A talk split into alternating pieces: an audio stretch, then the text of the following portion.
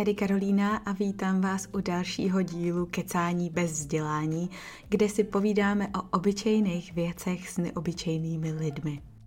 Ještě než začneme, tak vám chci jenom připomenout svoji knížku Kamínky po kapsách, která je teď k dostání na pultech knihkupectví a hrozně moc se těší do vašich teplých rukou, kapes, tašek a všude tam, kde knížky normálně nosíte. Víc informací o tom, o čem knížka vlastně je a co na ní říkají čtenáři, včetně třeba Veroniky Hurdový alias Krkavčí matky, která ji dokonce zařadila mezi úzký výběr svých nejknížek za loňský rok, což uznejte, s váma prostě sdílet musím. tak všechny tyhle informace plus spoustu jiných věcí najdete na mém webu www.karolinakvas.cz. Pokud vás kecání baví, tak ho teďka můžete spolu se zbytkem mojí tvorby podpořit na Patreonu kde mi skrze svůj pravidelný měsíční příspěvek můžete jednak dát najevo, že vám to celý dává smysl a že byste rádi, abych ve své tvorbě pokračovala. No a druhá k tím pomůžete nakrmit naše hladový australský krky. Na oplátku ode mě dostanete pravidelný exkluzivní obsah, jako jsou třeba moje novoluní výklady nebo zpravodaje do ucha, kde vždycky rozebírám nejrůznější věci ze zákulisí svojí tvorby nebo svoje myšlenkové pochody. Nebo vám třeba může ve schránce přistát opravdický pohled až od protinožců. Všechny informace o tom, jak si můžete vylepšit svoji karmu, najdete na patreon.com lomeno Karolina Kvas. Tak a teď už k tomu dnešnímu kecání. Mým hostem je tentokrát zase, už po druhý Urza, náš přední a asi nejviditelnější anarchokapitalista, zabývající se myšlenkou společnosti, kterou neřídí centralizovaná moc v podobě státu, ale volný trh. Takže jo, eh, to je ten člověk, co říká, že bychom měli stát a s ním i daně zrušit a nechat lidi sami rozhodovat o tom, za jaký služby a od koho budou platit. Což takhle na první dobrou zní jako totální halus, ale když se do toho člověk trochu ponoří, tak ho překvapí, jak moc je celá tahle teorie vlastně promyšlená. Nebo teda aspoň já jsem překvapená byla. No a já si dneska povídám s Urzou o demokracii a její funkčnosti, respektive spíš možná nefunkčnosti. Poslední roky totiž čím dál tím páčivějíc ukazují na určitý nedostatky téhle ideologie. Spousta z nás má pocit, že se demokracie hroutí, nefunguje, že jsou v ní nějaké chyby a je ji proto potřeba zachránit, obnovit, zreformovat nebo prostě něco s ní udělat, ale nikdo vlastně moc nevíme co. A troufám si tvrdit, že pokud kecání posloucháte pravidelně, tak nejspíš sami budete přesvědčený demokrati, který už dlouho přemýšlí o tom, co se to se světem vlastně děje a jak ho teda v uvozovkách zachránit, podobně jako jsem to vždycky měla já. Tak já si dneska dovolím vám trošku propíchnout bublinu, jo? Urzu jsem si totiž pozvala proto, aby demokracii jako takovou spochybnil. To je totiž věc, kterou mi přijde, že lidi našeho světu názoru nedělají dostatečně a ať politicky stojíme kdekoliv, tak je podle mě vždycky dobrý umět otevřít hlavu kritickým otázkám. Mně osobně to teda přijde zdravý, ale hlavně mě to taky hrozně baví. Proto s Urzou rozebíráme třeba, proč je pro tolik z nás demokracie synonymem svobody a dobra, přestože podle Urzy vlastně nevyhnutelně vede k totalitě. Mluvíme o paradoxu elitářství, kdy si každý z nás myslí, že 80% lidí jsou úplný blbci a přesto chceme, aby o našich životech rozhodovala většina. Rozebíráme taky snahu o záchranu demokracie skrze boj s fake news a hledání nějaký obecné pravdy a samozřejmě i to, v čem vidí Urza alternativu. Spoiler alert, možná vás dnešní kecání pěkně naštve, možná vám při něm bude cukat v koutku a možná vás něčím inspiruje.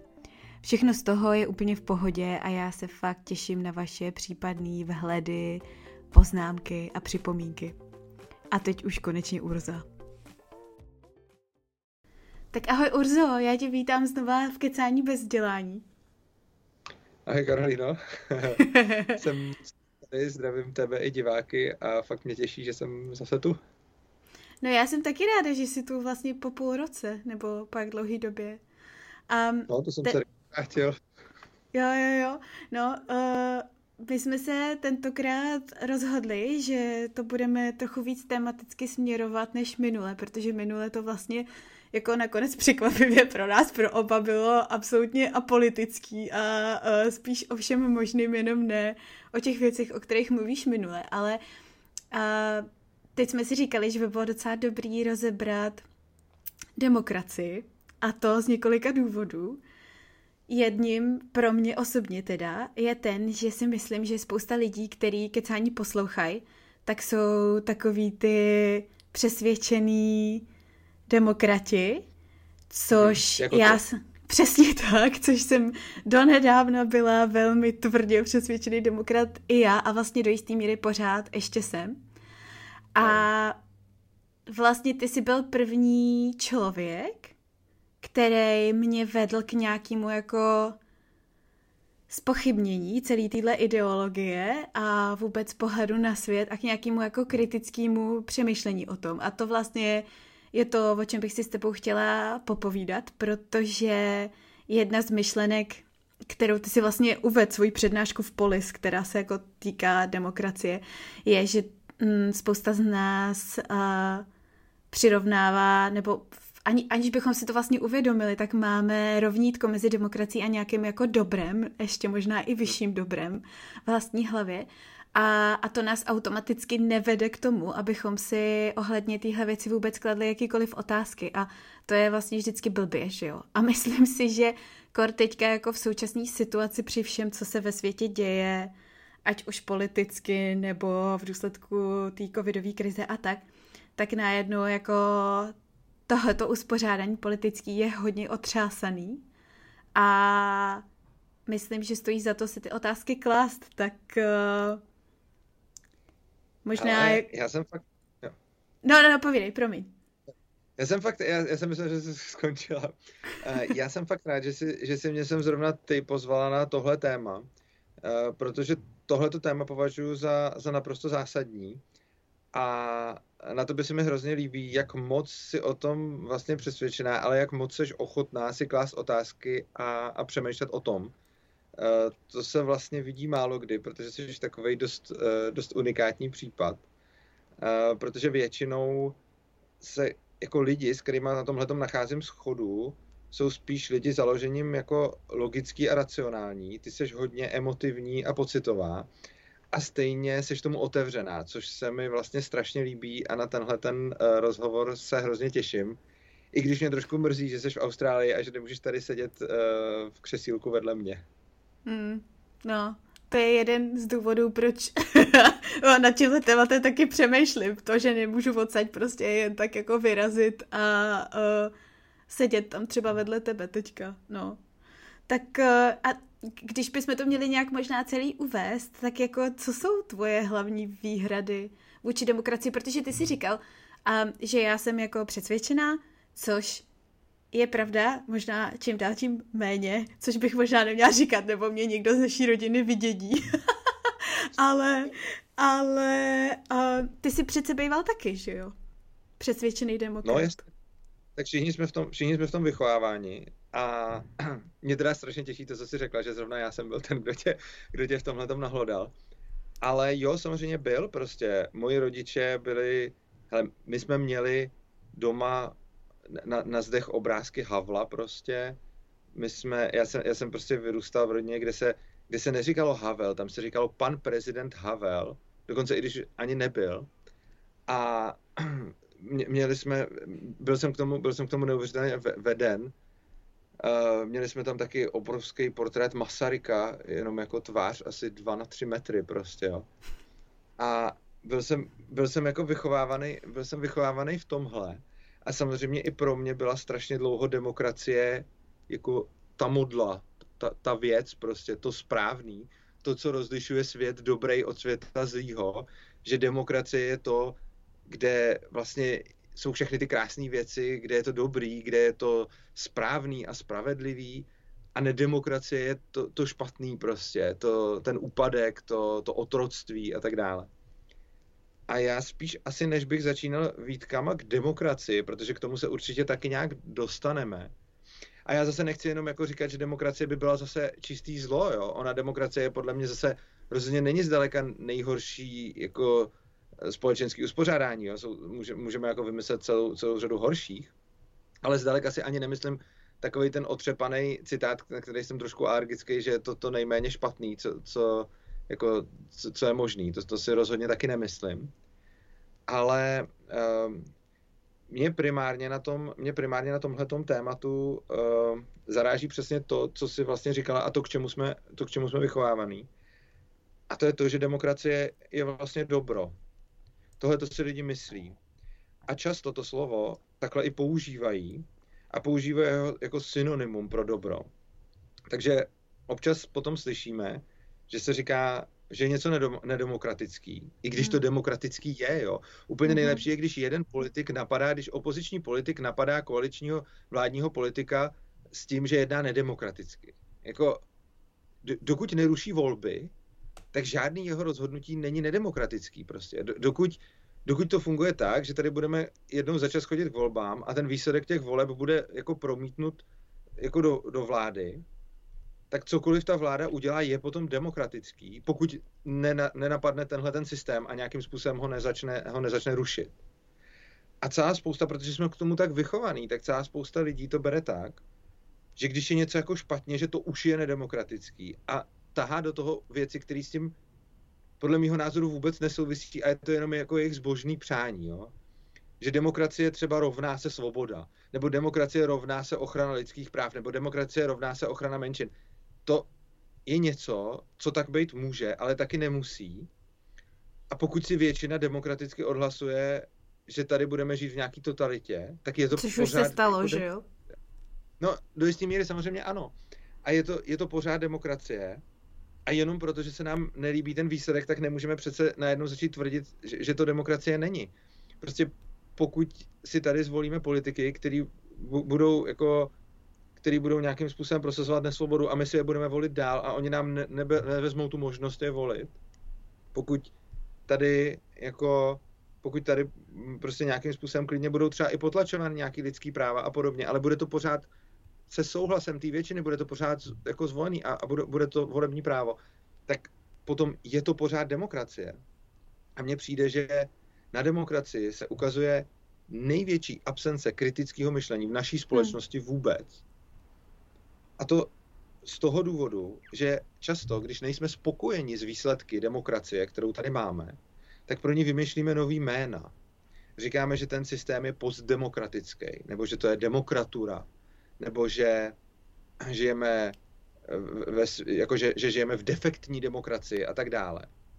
Ale tohle je podle mě jako ukázka, to je ukázka neochoty si připustit, že to, čemu věříme, to náboženství, který vyznáváme, protože demokracie je tady totálně pojímaná jako náboženství, že, že, že to selhává.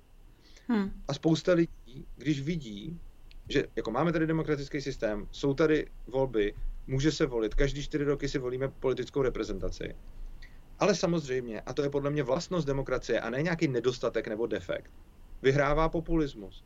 To, to, je, to je výherní strategie v demokracii. Jo, když se na to podíváš normálně jako z hlediska teorie her, tak populismus je výherní strategie. A prostě když, když se na to na celý podíváš, jako že prostě hraješ nějakou hru, tak tam máš nějaký kandidáty a někdo přijde s tím, že je jako fakt upřímný, někdo přijde s tím, že má nějaký, nějaký prostě názory, někdo přijde s tím, že je zastánce svobody, další je zastánce zase něčeho jiného a další je populista.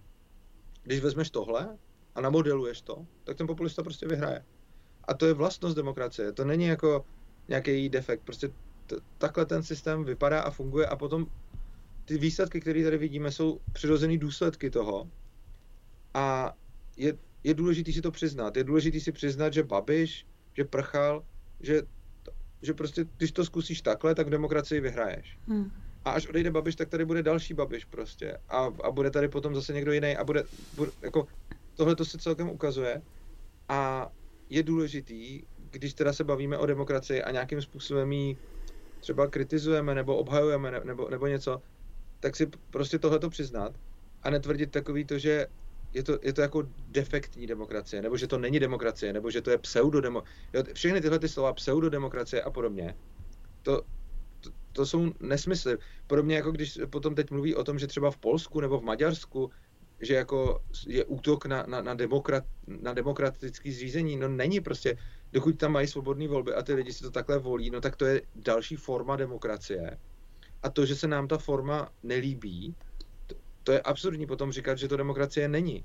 Hmm. A já si myslím, že tím se už potom blížíme k tomu, když jako různý soudruzy kovaný říkají, že, to, že ten komunismus nebyl komunismus, že, že, to, že to nebylo ono, že, že prostě, že se to, že, že k tomu nedošlo, jo jako jasně, že nedošlo k těm jejím ideálům, který, který oni si přece vzali, ale prostě oni tady šli nastolovat komunismus a stalo se to, co by se logicky dalo domyslet, že se stane v takovém zřízení. Samozřejmě z toho nevzniknul ráj na zemi a, a prostě bezstřídní společnost a podobně, protože tady pak bylo politbyro a protože, protože prostě tady byla vlastně ta vládnoucí třída, což je naprosto logický důsledek toho systému, tak úplně stejně tak logický důsledek demokracie jsou všechny ty chyby, které kolem sebe vidíme. A je hrozný, že v dnešní společnosti v podstatě nesmíme jako hmm. bez hmm. toho, aby jsme jako čelili obrovský veřejný kritice a zesměšnění a podobně, ty nedostatky demokracie přičítat demokracie jako takové, protože potom už jsou to takový zoufalý výkřiky jako chyba není v demokracii, chyba je v lidech. No to je stejný jako chyba nebyla v komunismu, chyba byla v lidech, prostě jo, není jo. chyba v lidech. Demokracie je defektní systém, prostě sama od sebe, to je inherentní. To je takový zbošťování té ideje vlastně, kdy ji nesmíš jako spochybnit, protože tím bys ji najednou stundal z toho pědestalu, že jo? A to právě třeba bylo pro mě jako dost kritický okamžik si vůbec jenom uvědomit, tu jako negativní reakci, kterou já jsem měla, když jsem poprvé rozklikla tu tvoji přednášku o demokracii, jo. Kdy se si říkám, tak uvidím, co tady ten blbeček prostě bude vykládat za hovadiny, zase bude napadat tyhle ty jako bezvadný principy a ideály, kterým uh, nějak člověk bytostně věří a už jenom právě tahle ta negativní reakce, a priori negativní, vlastně aniž bys ještě vůbec slyšel, co ten druhý k tomu tématu chce nebo má říct, že jo, tak jak už automaticky předpokládá, že jakýkoliv napadení té ideje vlastně je No vlastně to ohrožuje tebe i tvoji identitu nějakým způsobem, že jo, v tu chvíli a úplně se ti jako sype domeček z karet a potřebuješ prostě se být a bojovat za to, aby to bylo tak, jak ty jsi přesvědčený. A to pro mě bylo hrozně, hrozně zajímavý si jenom tohle uvědomit, jako jak vlastně celý život, aniž bych si to uvědomovala, negativní reakci mám vůči komukoliv, který tu demokracii nějakým způsobem si dovolí spochybnit, přesně jako kdyby to bylo prostě pámbu někde na nebesích. A, a to si myslím, že už je jako samo dost uh, velký ukazatel toho, že to je něco, na čem by si měl člověk zastavit a popřemýšlet si o tom, proč to takhle vlastně má a jestli jeho smýšlení není právě dogmatický, protože ještě paradox je v tom, že, jo, že všichni ty uh, zarytý tečko bojovníci za udržení demokracie nebo za její záchranu a podobně, většinou operují s tím kritickým myšlením, že jo? A s tím, že všichni lidi, kteří podle nich tu demokracii ohrožují, tak právě nejsou schopní kriticky uvažovat a myslet a klást si otázky, které by je dovedly k tomu, že tohle je ta správná ideologie, kterou máš mít. A vlastně, vlastně je to věc, kterou sami postrádají. Tyhle, eh, tohle se trošku týká toho tématu, o kterém jsme tady mluvili minule. Jsme řešili nějaký prostě osobní rozvoj, eh, jako to poznání sebe sama. A tohle je něco, eh, čím vlastně imponuješ a co na tobě obdivuju, že, že dokážeš tuhle tu reakci v sobě, v sobě zdetekovat. Protože to se netýká až tolik podle mě nějaký politiky, to se týká nějakého, mm, nějakého sebepoznání, a nějakého seberozvoje a toho, že když něco vidím, že v sobě najednou dokážu, že sleduju svoje emoce a že se na ty emoce nějakým způsobem vědomně dívám a že když vidím, ještě jsem ani neslyšel argumenty a už vidím svůj, svoje emoční rozpoložení, tak tohle to zdetekovat je něco, co třeba mě strašně baví se k těmhle těm věcem dostávat. Líbí se mi, že ty z, to, že, že ty z toho jako, že, že ty z to tam vlastně v sobě našla taky. Ale tohle celkem většinu lidí ani moc nezajímá nebo nebaví, čili potom je jasný, že ty reakce, eh, a to není jako nic proti něm, jenom prostě každý máme něco, čím se zabýváme a že ty reakce pak jsou takové, jaký jsou, protože ten člověk si ani neuvědomuje, že je vlastně na, na té na vlně, těch, na vlně těch emocí a že vlastně i ti, jak si říkala, zastánci toho kritického myšlení, jako kritické myšlení ano, ale pocať, odsaď, pocať. Prostě kritickému myšlení můžeme prostě podrobovat lecos, ale demokracii jako, jako ne. A ono tohle je, myslím, strašně daný, uh, strašně daný tím, že v demokracii je úplně normální propaganda jako v každém jiném režimu, akorát tomu propaganda neříkáme. Prostě už ve škole, a tohle to je v národním vzdělávacím plánu, jo? Teď, teď je ta strategie 2030, předtím to byla jako bílá kniha, prostě uh, všechny, všechny tyhle, jako vůbec naše školství je udělaný tak, že by se mělo předávat, to, to je přímo jako zadefinovaný, že by se mělo žákům předávat jako demokratická výuka, že by měly být vedený k demokratickému občanství a podobně. Což znamená, že potom, už jako malý v té škole, si hned posle, poslechneme to srovnání, ale ono to není jako nezaujatý srovnání, ono je to normální propagandistický srovnání, že vlastně nám tam ukazují různý uspořádání společenský a ta demokracie je vyzdvihována a že se vlastně učíme o výhodách demokracie a že se učíme o nevýhodách těch ostatních zřízení a že demokracie je tam podávána jako tímhle způsobem. A potom, když vidíme, když vidíme propagandu jakýhokoliv jiného zřízení, když vidíme propagandu, já nevím, nacistickou, když vidíme propagandu komunistickou, co se učilo v těch školách, tak to detekujeme, protože jsme tím neprošli. Takže, na, takže, nám, takže jsme schopní vidět, že to, co se tam děje, je propaganda. To, co se děje v demokratickém školství, je úplně to samé.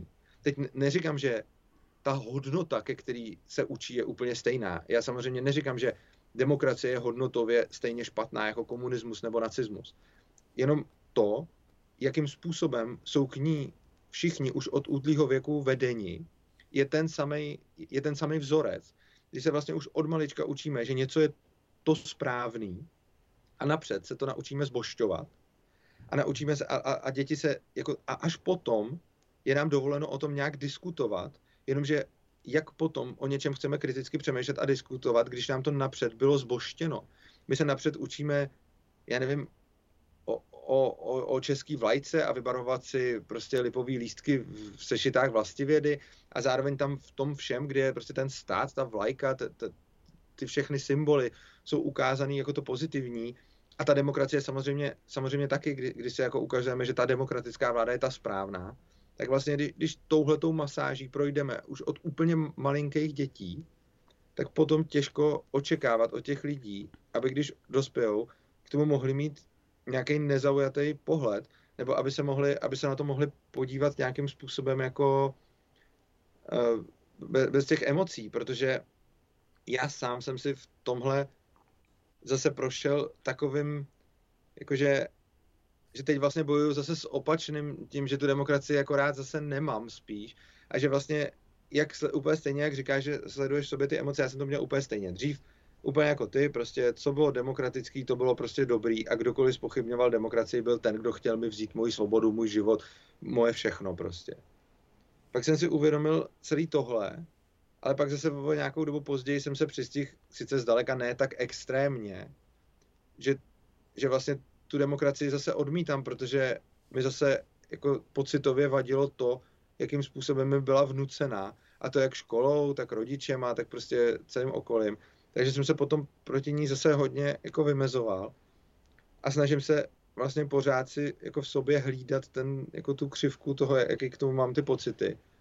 A snad a jako ne, já to nedokážu říct jak samozřejmě s jistotou, ale snad se jako přibližuju už k tomu, že, že už to ve mně nezbuzuje moc žádný pocity a to mm-hmm. ani zbošťování demokracie, ani kritika demokracie, jenom prostě když je to nějaký už hodně moc nebo hodně hloupý, ale to na obě strany, takže teď už, jsem, teď už si celkem říkám, že snad, jako možná se na to nějak, ale samozřejmě, jako já to nevím, jako rozhodně by mě nepřekvapilo, kdybych zase za rok zjistil, že jsem tam měl nějaké emoce, které jsem si vůbec jako neuvědomil, ale jako teď mě vlastně ani jako propagace, ani propaganda demokracie mě moc neštve, štve mě teda, když je jako povinná, ale to mě štve vlastně každá jako propaganda. Hmm.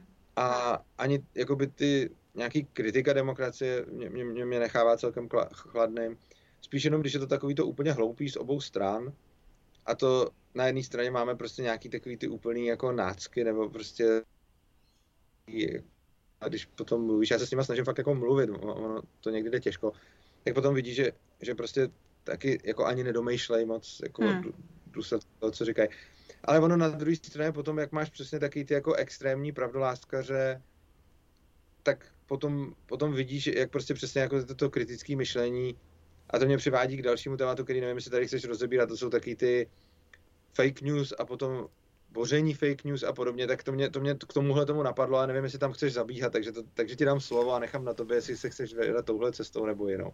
Hele, klidně můžeme, mě jenom napadlo taky několik věcí k tomu, co jsi říkal. A sice jestli První otázka je, jestli do jisté míry vlastně tenhle ten proces toho nekritického přijímání toho, čím jsi obklopkovaný prostě přirozeně, ať už vyrůstáš kdekoliv, není právě přirozený, stejně jako potom ten proces určitý třeba rebelie nebo vystřízlivění z toho a hledání si nějaké vlastní cesty. O to nemusíš mít demokracie to stačí, že máš nějaký rodiče, který mají nějaký světonázor, který prostě slepě do určitého věku přijímáš za svůj a až v určitém okamžiku se někde střetneš s tím, že by to třeba mohlo být i jinak. A vlastně do jisté míry je to nevyhnutelný, tenhle ten mm, střed s realitou a s tím, že vlastně všechno, s čím se setkáváš, je do jisté míry nějaká ideologie, která tě tvaruje, že jo, a tvaruje tvé myšlení. A druhá věc, která mě k tomu napadla, kterou jenom řeknu, protože vím, že ty si to zapamatuješ víc než já, já bych to teď zapomněla, než bych to neřekla, je ta, že um, do jaký míry taky um, ta nevůle demokracii podrobit jakýkoliv kritice vyvěrá jednak z toho, že kor my, Češi, se svojí historickou zkušeností, máme spíš negativní zkušenost s jakýmkoliv jiným, jako politickým uspořádáním a ideologií. A taky je tam nějaká přirozená obava z čehokoliv novýho, co není prostě vyzkoušený a může to teoreticky být ještě mnohem horší, než to, co máme teď. Kor, když máme tu zkušenost minulou, jo. Protože to třeba je právě další zajímavý aspekt, který opět jako já v sobě reflektuju velmi silně. A sice, že a to navazuje na to, že demokracie je mm, často symbolem určitého dobra, že jakmile řekneš nebo začneš demokracii spochybňovat, tak automaticky všichni předpokládají, že ta alternativa, kterou si představuješ nebo o který mluvíš, taky je právě forma nějaký diktatury nebo nějaký totality nebo něčeho jako mnohem, mnohem horšího než to, co máme teď, ale většinou jsou to ideologie spojené s velkou mírou nesvobody. Jo tak teď nevím, jestli se v tom nestratil v těch mých poznámkách. No, předpokládám, že to zapomenu, protože já jsem asi ten poslední, kdo by si pamatoval. Uh, no, to, to samozřejmě, když, když kritizuješ demokracii, tak všichni automaticky předpokládají, že chceš diktaturu. A to je, to je ohledně té školy, jo? Jakože to, to, to, to přesně ti ve škole v podstatě už řeknou, takže prostě demokrati jsou ty, co jsou ty hodní, co chtějí svobodu a, a nedemokrati jsou ty totalitární diktátoři. diktátoři. Uh, k tomu, k těm alternativám se můžeme dostat potom, až časem. Mě, mě, já bych zůstal u tohohle, protože to bychom se asi strašně jako rozběhli. Potom si říkala ohledně té uh, ohledně zkušenosti, no jasně, ale tohle to si myslím, že je argument, který by byl poplatný v jaký době. Ono, kdybychom se podívali několik set let zpátky, tak tady bylo obrovský český král. Jako česká, jako če, český země byly vlastně nejvíc jako nejvíc mocný nebo rozvinutý nebo, nebo tak jako ne v demokracii samozřejmě, ale jako, jako království, že? Takže prostě, když už bychom to brali jako historickou zkušenost, tak historickou zkušenost máme my Češi nejlepší s českým králem, že? Uh, to, to, že potom jako byl další vývoj a podobně, ale jako záleží na to, jak se na to díváš. Prostě jako pokud se díváš na to, co jsme zažili my jako, jako teď, tak prostě tady máme výběr mezi jako komunismem a demokracií, což není moc velký výběr a je asi jasný, že demokracie je lepší. A pokud se na to podíváš historicky, tak rozhodně jako Češi byli jako nejvíc jako rozvinutý oproti ostatním, když měli krále. Takže z tohohle toho pohledu historického bychom teda spíš měli, a, a myslím, že kdybychom se na to podívali tehdy, tak zase všichni ty lidi byli naprosto přesvědčeni, že potřebují krále, protože bez krále by to bylo hrozný, že jo? protože co by bez krále si počali, protože k tomu zase byli vychovaný. Jo? Takže ono zase, když bychom se potom podívali, prostě já nevím, 12. 13. století nebo prostě něco 14. a tak dále, tak, se, tak, tak ti všichni řeknou jako, ale potřebujeme krále a bez krále ani ránu a prostě jako král a šlechta jsou ty, kdo nás chrání, jinak by jsme na tom byli hrozně. Jo. Takže tohle, tohle to si myslím, že ani tak ne, ale strašně moc ti dávám za pravdu v tom, co jsi říkala předtím, a to, že vlastně člověk je vždycky obklopený něčím, čemu začne věřit. A ono to tak je. Já, já jsem vychoval tři děti a ani, nesnažil jsem se z nich udělat ani demokraty, ani nic, prostě se to tak dělo. A oni jsou nějak jako více méně anarchokapitalisti. Ale uh, a to jsem se o to fakt ne, nepokoušel, ono se to prostě jako samo, samo stalo. A ono je to jasný, ale důležitý je, jako to, to si myslím, že vůbec není problém. Stejně jako, stejně jako prostě křesťani mají často děti křesťany a prostě muslimové mají děti muslimy. Prostě tohle mi přijde přirozený. Ale co mi přijde nebezpečný, když jako nevíš, že se to děje, když nevíš, že, že to tak vůbec je. Prostě často, zejména ty ty demokrati a ty pravdoláskaři říkají, jak je hrozný, třeba kolikrát se vymezují proti tomu, že někdo vychová svoje dítě jako k víře, jo, a že je to hrozný vymývání mozku těm dětem, že je vychovávají k víře.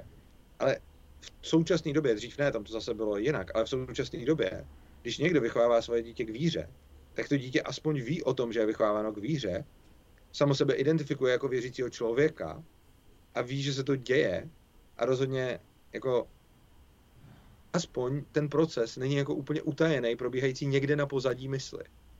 To co, to, co se děje z hlediska demokracie, je, že jsou všichni vychováváni k víře a ani o tom jako neví prostě. Takže, takže to, tohle to mi přijde jako ten problém. To, že dě, rodiče předají svýmu dítěti hodnoty, které vyznávají v životě, považuji za naprosto správný, důležitý, přirozený a rozhodně a to dokonce i tam, kde s těma hodnotama nesouhlasím. Prostě to, že komunisti vychovají mladý komunisty, mi přijde v zásadě jako správný. Jo? Tak jako, ono je to i nevyhnutelný, že jo? Ono to jako to nejde jinak. Hlavně, jo, a hlavně i když se o to nesnažíš, často, často si neřekneš jako a teď jdu udělat ze svého dítěte tohle, že ono někdo si to řekne, ale prostě většinou ty děti tě jako kopírují sami, sami od sebe, takže, takže potom, potom se to prostě jako děje přirozeně a přijde mi to v pohodě a přijde mi to jako, jako vlastně dobrý, jako že, že prostě něco těm dětem předáváme to, co považujeme za správný, jako co jiného by měl člověk dělat. Ale přijde mi špatný, když, jako dvě věci. Za prvý, když se to děje tak, že o tom nikdo neví, protože prostě demokracie, obecně stát, je tady náboženství. Má to své náboženství symboly, má to své náboženské rituály, demokracie taky, jo, má své symboly, má svůj rituál, ty volby, prostě je, jako úplně stejně, prostě jak se chodí jako do kostela a, a, a tak, tak, tak prostě tady demokracie je, je úplně podobný jako prostě božstvo. A, ale problém je, že to tak nikdo nenazývá, protože stejně jako v ostře náboženské společnosti nemůžeš kritizovat toho boha, nemůžeš se jako vysmívat kněžím, nemůžeš jako napadat ten proces, jo, kdy jako nechají tě maximálně kritizovat nějakého toho člověka, to ještě často taky ne, tady, tady je teda dobrý, že můžeme kritizovat aspoň ty zástupce, ale v podstatě je společensky přijímáno kritizovat toho zástupce, ale už není moc společensky přijímáno kritizovat tu funkci. Což znamená, já můžu kritizovat Zemana a celkem všichni, no všichni ne, ale prostě spousta lidí mi zatleská. Ale když budu kritizovat ten úřad jako takový, úřad prezidenta, tak tam už mi nedá zapravdu skoro nikdo. Podle mě prezidenta nepotřebujeme. K čemu? A tohle je debata, která se, tady, která, se tady obecně, která se tady obecně prostě nevede. A myslím si, že je to, že je to, přesně, že je to přesně tím, že se, že se o tom neví. A ten, ten druhý problém, který považuji za ještě zásadnější, je, že se to děje povinně. A to se děje právě v důsledku toho státního školství. Bez ohledu na to, jaký máme, jako bez ohledu na to, jak já vychovávám svoje děti, tak je ještě musím buď dát do školy, anebo je nechávat přeskušovat z toho, že demokracie je dobrá a vést je k těm demokratickým hodnotám. A tohle je, to, tohle je podle mě totalitní praktika. To je, to je propaganda, kdy povinně jsou lidi vystavení tomu, že musí svoje děti vést k něčemu bez ohledu na to, jaký je jejich přesvědčení. Což znamená, že já, když jsem anarchista, anarchokapitalista, tak svoje děti nějak vedu k anarchokapitalismu, byť jsem to nikdy jako neřekl a teď si děti povíme o anarchokapitalismu, prostě se to tak stalo. Tak ale ty děcka stejně ještě museli do školy, kde byly vedený k té demokracii. A tohle mi přijde jako strašně špatný. A mně se teď vybavila, mně se teď vybavil, vybavil diskuze z jedné přednášky, kterou jsem měl kde si o přednášku o vzdělávání, kde jsem tohleto kritizoval jako povinný vzdělávání. To mě pozvali na jako konferenci vzdělávací A já už se ani nepamatuju, co to bylo za konferenci, každopádně to bylo určitě s tématem vzdělávání a já jsem tam měl přednášku o tom, že vlastně je špatný to, že stát, že vzdělávání je centralizovaný a že stát všem nutí nějakou, nějaký osnovy a, a podobně. A po přednášce za mnou přišla nějaká paní. Ona byla úplně, ona byla úplně rudá z toho, co jsem tam říkal. Byla fakt, fakt se strašně zlobila. A mě jako úplně bylo líto, protože ona, ona, ona úplně jako, ona mi něco možná málo řekla i na té přednášce, ale ona pak měla problém vůbec jako mluvit, aby to dávalo smysl, protože jsem jí strašně rozlobil. A ona mi říkala, že kdyby to nebylo, tak nakonec všichni nacisti a komunisti, nebo ona řekla, mluvila o nacistech, všichni nacisti nebo rasisti si budou moct vychávat svoje děti k rasismu a nebudou tam mít ten druhý názor. A mluvila strašně zapáleně o názorové pluralitě. A říkala, že to, co tady musí být, je kvůli názorové pluralitě. A že, aby to bylo aspoň vyvážený. A já jsem mi říkal, no dobře, paní, tak 2-3% nacistů, rasistů, já nevím, kolik jich tady ve společnosti budeme mít. Jsem pásnul 2-3%, já nevím, kolik to je procent, prostě nějakých jednotky procent. Uh, budou teda svoje děti vychovávat k nacismu nebo rasismu a nebudou k tomu mít tu demokratickou protiváhu. OK. A co se děje teď? Těch 95% demokratů, který vychovávají svoje děti už bez tak k demokracii, je pak pošlou do školy, kde jsou ty děti zase vychovávané k demokracii, takže už vůbec nemají žádnou protiváhu. A ona to vůbec nepochopila, co jí říkám. Ona furt říkala, že demokracie rovná se názorová pluralita a že k názorové pluralitě musíme všechny vést a že když by to školství bylo decentralizované, tak jak si to představuju já, což znamená, že každý by vedl svoje děti k tomu, což by samozřejmě i vedlo k tomu, že by některé děti vedly, teda některé rodiče vedli svoje děti k rasismu, určitě. Ale ono potom, ten problém... Tak to oni je vedou stejně, že jo? Jako... Oni je vedou za prvý stejně, to, to přesně tak. A ona říká, ať mají aspoň tu šanci v tom centrálním tom. Ale mně přijde, že tady je to...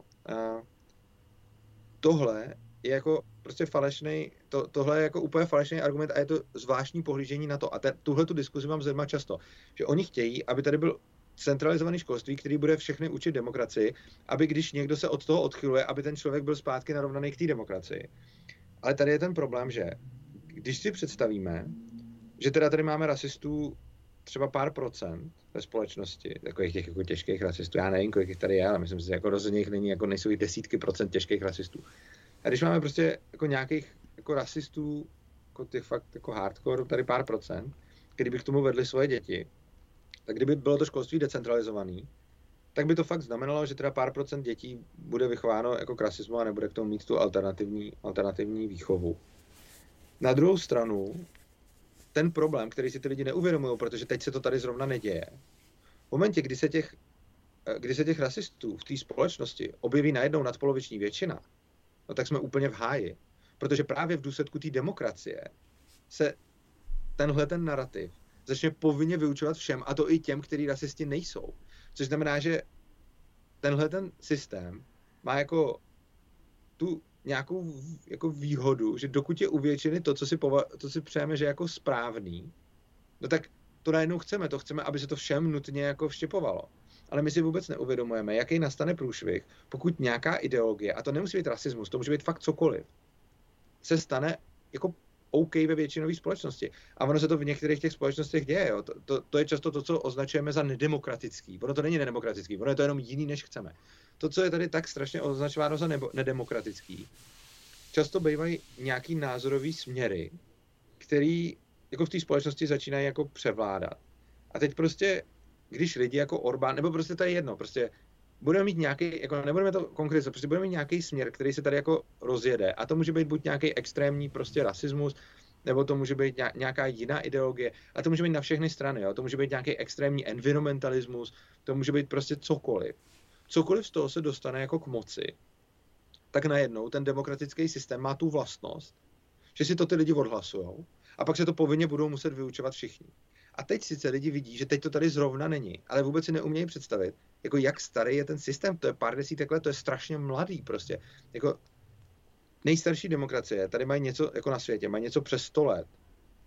Ty mladí mají prostě desítky let, větší desítky let nebo menší desítky let, což je z hlediska historie jako prd.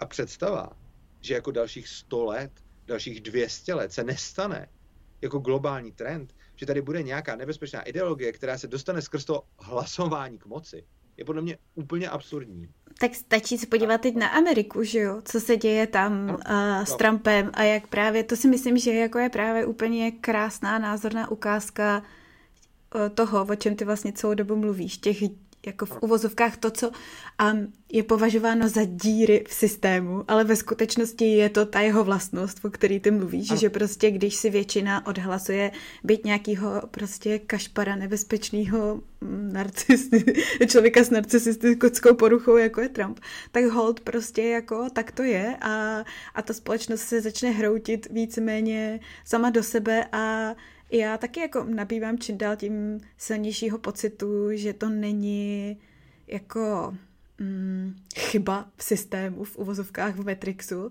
ale prostě jako odraz té společnosti a, a s tím se prostě musí nějak jako pracovat a nějak se s tím porovnat, ale jakože jo, nezamezí se tomu tím, že se budou ty lidi, kteří třeba Trumpa volí nebo s ním sympatizují, jako zavírat nebo se jim bude znemožňovat, aby svůj názor projevovali a podobně. A tím se vlastně dostáváme k tomu, že mě by právě hrozně zajímalo, jak ty jako nahlížíš teďka ty celosvětové trendy, které jsou vidět v právě v demokratických zemích, kdy se ty systémy, aspoň teda z mýho hlediska, postupně jako rozpadají a celkem rychle v posledních pár letech. A proto taky všichni ty um, obhájci demokracie bijou na poplach a vlastně začínají sami, tím se vracím k tomu, co ty si předtím zmínil, ty Eh, boj proti fake news a elfové a podobní jiní lidi, jako bojovat za ty demokratické hodnoty, ale metodama, které jsou vlastně nedemokratické ze svý vlastní podstaty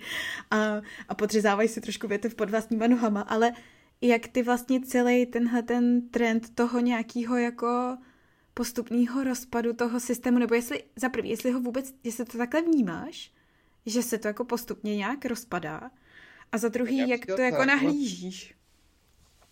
Jo. Hele, já bych chtěl zareagovat první na jednu věc, kterou si řekla úplně na začátku, že je to vlastně odraz té společnosti. To je pravda. A já, si dokon, já bych šel ještě o krok dál. Já si dokonce myslím, že je to odraz právě té demokracie prostě. Uh, tady řeknu, a, než se, a pak se zase zkusím dostat, zapamatovat si k fake news a, a světu a podobně. Ale řeknu tady první vlastně problém, který vidím v demokracii, jako fakt, jako fakt problém, jo? Že, že, že, že to prostě vadí.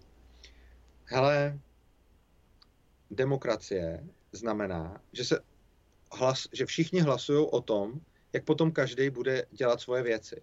Což v podstatě znamená, že každý člověk nemá potom možnost dělat si svoje věci po svém. Když zůstanu u toho vzdělávání dětí, to vzdělávání je pro mě strašně blízký téma, tak kdyby tady nebyl centralizovaný vzdělávací systém, ale vzdělávání by bylo decentralizovaný, tak by to znamenalo, že já si můžu vést svoje děti k jakýmkoliv hodnotám, dávat je do jakýkoliv školy a vzdělávat je, jak budu chtít. A můj soused může dělat to samý. A v zásadě si vůbec nevadíme. A potom si můžeme pokecat o tom, jakým způsobem to děláme jinak. Ale ani jeden nejsme pro toho druhého hrozbou. Prostě se neohrožujeme protože každý víme, že si můžeme dávat děti do své školy nebo je vzdělávat svým způsobem. No tam, promiň, promiň, že ti předuším, jenom tam mi k tomu no. okamžitě napadá uh, protiargument, který zní něco jako, že no to je uh, pravda do chvíle, než uh, ty máš uh, syna Černouška třeba a tvůj soused je nácek a teď jako vychovává svého syna k tomu, že no. všichni, kdo mají jinou barvu pleti než bílou, tak nejsou plnohodnotní bytosti. Tak potom tam jako to, že si každý vychováváte svoje děti po svým, nevadí do té doby, než se začnou ty dva mydlit, anebo si chtějí ublížit, že jo. A, a podle mě jako představa většiny lidí pro demokratických je ten, že ten systém právě zajišťuje ochranu určitých práv a svobod na základě principu nějaký plurality a liberalismu právě, který je jako na vyšší úrovni, než jsou všechny ty ostatní ideologie, které doposud známe a které mají spíš tendence um, k nějakým nesvobodám, že jo. Jo, děkuji ti za tu připomínku. Já jsem to nemyslel tak, že každý soused s každým sousedem uh, jako bude, bude vždycky v pohodě. Samozřejmě tam můžou nastat tyhle ty extrémy, kdy, kdy, to, kdy to v pořádku nebude, ale v takovém případě se ty jejich děti asi nebudou nějak moc bavit. A tak samozřejmě tam může docházet k nějaký šikaně a podobně, což může mimochodem i teď. Ale to, to co jsem ti myslel, je, že řekněme, že budu mít ty jsi dal jako příklad něco, kde se ty dva, jako kde, ty jsi dal jako příklad konflikt tam, kde jeden je rasista a druhý je třeba černoch a ty dva do sebe jako půjdou, což, což bude konflikt v každé společnosti a já s tebou souhlasím a měl jsem to, měl jsem to líp uvést. Já mluvím o příkladu toho, kdy máme každý na vzdělávání třeba úplně jiný pohled, ale oni nejsou jako proti sobě, oni, nej, oni jsou, mm-hmm. oni se nedají provádět zároveň, no. ale, ale nejsou, jako nejsou v kleši. Příklad, uh, někdo bude svoje dítě chtít vzdělávat sebeřízeným vzděláváním, unschoolingem a, a podobně, a druhý bude chtít svoje dítě vzdělávat prostě ve smyslu jako drill, uh, učení se informací, faktů, memorování a tak dále a určovat tomu dítěti, jak se vzdělává. Tohle jsou dva vzdělávací směry, který v podstatě si v decentralizovaném vzdělávání vůbec nepřekáží. Jo? Je, je, to, je to úplně v pohodě. Prostě jeden, je, jeden soused prostě může mít svý dítě jako totálně sebeřízený a může ho, může ho prostě jako, může mu dávat libovolnou volnost si vybírat, co se chce a nechce učit a tak dále. A druhý soused může svoje dítě prostě absolutně drillovat prostě jako 12 hodin denně jako nějakého učení. A teď tyhle, ty dva, tyhle ty dva sousedi ne, nemají spolu žádný jako problém, protože každý si vychovává ty děti po svém a ničemu to nevadí. A i když jsou v ostrém rozporu na názor, jak vychovávat děti, tak nejsou nepřátelé. Jo, čili to jsem říkal, jako to, co jsem chtěl poznamenat, je, když už ty lidi nejsou nepřátelé ani tak, tak decentralizovaný systém z nich ty nepřátele takhle prostě neudělá. Samozřejmě, když už jsou nepřátelé, jako třeba rasisti a, a někdo jiný barvy pleti, tak ty už nepřátelé budou a ty budou v každém, v každém systému. Oproti tomu, když pak máme ten demokratický systém, tak ten demokratický systém dělá nepřátele ze všech lidí, kteří mají příliš rozdílný názor na to, jak, jak si uspořádat svůj život. Třeba jak vzdělávat ty děti. Ze všech takže menšin třeba, vlastně. No, takže potom třeba já patřím třeba že, ke, ke svobodě učení a my, my zastáváme hodně to, to sebeřízené vzdělávání a podobně. A znám třeba jednoho libertariána, který je strašně vzdělaný, já si ho jako člověka fakt vážím, ale on svoje děti fakt drilluje úplně jak nikdo. A zajímavý je, že vlastně my oba bychom chtěli svobodný systém na to, aby jsme mohli svý děti vychovávat jako po svém, ale nakonec jsme v nějakém jako demokratickém systému, kde z jeho pohledu ta škola je strašná flákárna, je to tam jako nekvalitní a je tam málo informací a ty děti jsou málo drillovány a z našeho pohledu je to totální pruská kadetka, ve který prostě ty děti nemají vůbec žádnou svobodu. Lager. a, přesně tak. A teď vlastně tyhle ty lidi v demokracii, ta demokracie jako taková, to je důležité si uvědomit, ten systém, ten, ten systém toho rozhodování z těchto lidí dělá vlastně jako nepřátele. A ono, já jsem to dal jako například vzdělávání, ale ono je to například úplně všeho. Ono je to například prostě zdravotnictví, to je například dopravy, to je například úplně všech věcí. Prostě v momentě, kdy máš ty dva lidi, kteří si svoje věci chtějí prostě zařizovat jinak, tak tam, kde je to tržní prostě. My jsme si tady dělali legraci z toho, že jsme posílali nějakou aplikaci, která je jenom pro Apple a ty máš jo, tam svoje jablíčka a já mám tady svý Lenovo a je to, je to vtipný, protože je to jedno, protože každý máme to svý a děláme si to po svém, že Oproti tomu, uh, oproti tomu, když máš potom kdy, když máš potom nějaký systém, který nutí ty lidi hlasovat o tom, jak to budou dělat všichni, tak z těch, kdo mají odlišný názor, dělá nepřátele. Prostě člověk v demokracii, který je proto, aby ty školy byly přísnější, je, je ten, kdo chce omezovat mý děti. Jo? A tohle je, tohle je hrozně, tohle je jako hrozně velký, velký problém. A je to, vla, je to jako první vlastností demokracie, která potom vede i k tomu, čím se dostávám, jak se ptala, nebo chtěla jsem na to zareagovat?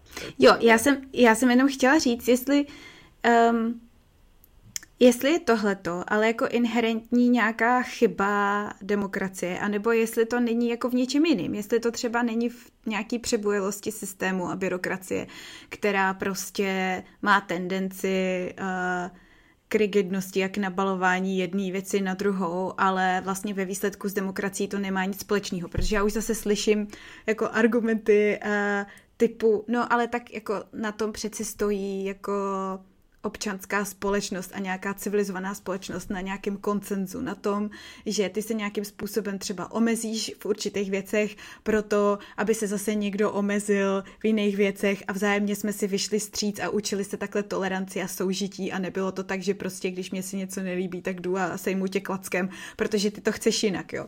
A ne, že bych se s tímhle stotožňovala, ale napadá mě to jenom jako protiargument tomuhle, jestli vlastně problém je v té ideologii nebo v tom politickém uspořádání, anebo jestli to náhodou není jenom prostě čistě jako byrokratická věc, kterou uznává i spousta současných politiků, že prostě stát a jeho legislativa a různý vyhlášky jsou přebujelý, jo. Máš pravdu, já jako anarchista kritizuju stát, nicméně tyhle věci, které si řekla, jsou podle mě naprosto logickým důsledkem demokracie, jo. Eh, je pravda, že je to tímhle. Já jsem trošku já jsem udělal v hlavě jeden krok navíc, který jsem úplně, který jsem úplně jako neřekl, takže ho tady uvedu a děkuji ti za to. Uh, je fakt, že tohle je vlastností příliš velkého státu. A i kdyby se v něm ne, ne, nehlasovalo, na druhou stranu, i kdyby se v něm nehlasovalo a rozhodoval to panovník, tak to potom nedělá z těch lidí, uh, čili ono to je vlastnost demokracie i z tohohle toho pohledu, ale já se dostanu někam dál. Čili ano, kdyby o tom rozhodoval panovník, tak si všichni zanadávají na panovníka a ale nebudou nepřátelé mezi sebou. Jo? Čili ten, ty dva sousedi, kteří každý vzdělávají děti jinak, tak jsou nepřátelé primárně v demokracii, kde, kde vlastně tím svým hlasem určují, jak ten druhý má vzdělávat svoje děti. E, tam, kde to rozhodne, a já nejsem jako zastánce rozhodně panovníka, já nechci žádného krále, ale prostě tam, kde to rozhodne panovník, tak tam taky to neudělá z těch lidí takhle primárně nepřátelé, protože se maximálně naštvou na něj. Ale no a není to, to dneska, promiň, že ještě přerušu, není to dneska tak, že uh, proto ale lidi místo na panovníka nadávají na politiky a prostě politik zase stejně jako demokracie je synonymem dobra, tak politik je synonymem špíny, že jo, a toho nejhoršího, co prostě můžeš v lidské společnosti najít, jako. Ano, ale to, to, co chci říct, je, že ono to k tomu vede, k té byrokracii. Uh, já jsem v té přednášce i říkal, že demokracie naprosto inherentně vede k socialismu. Jo? To je uh, a k tomu většímu státu.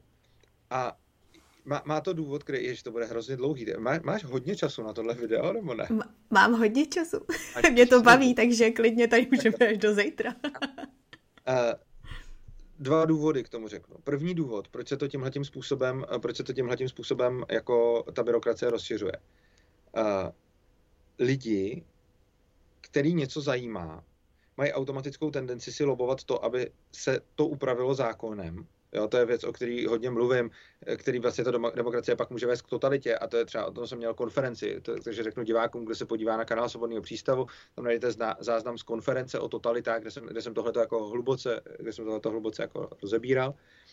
Uh, každopádně jde o to, že když je ti něco jedno, tak to neřešíš a nijak nepotřebuješ, ale ten zákon potom pro tebe vznikne. Mm-hmm. Takže prostě, když někdo chce něco omezovat zákonem, tak každý chce tu svoji oblast, který se fakt zajímá, omezovat nějakým způsobem zákonem a nebo regulovat, protože je to běžný, protože už jsme se naučili jako společnost, že je normální, když máme nějaký celospolečenský problém, na to vytvořit legislativu.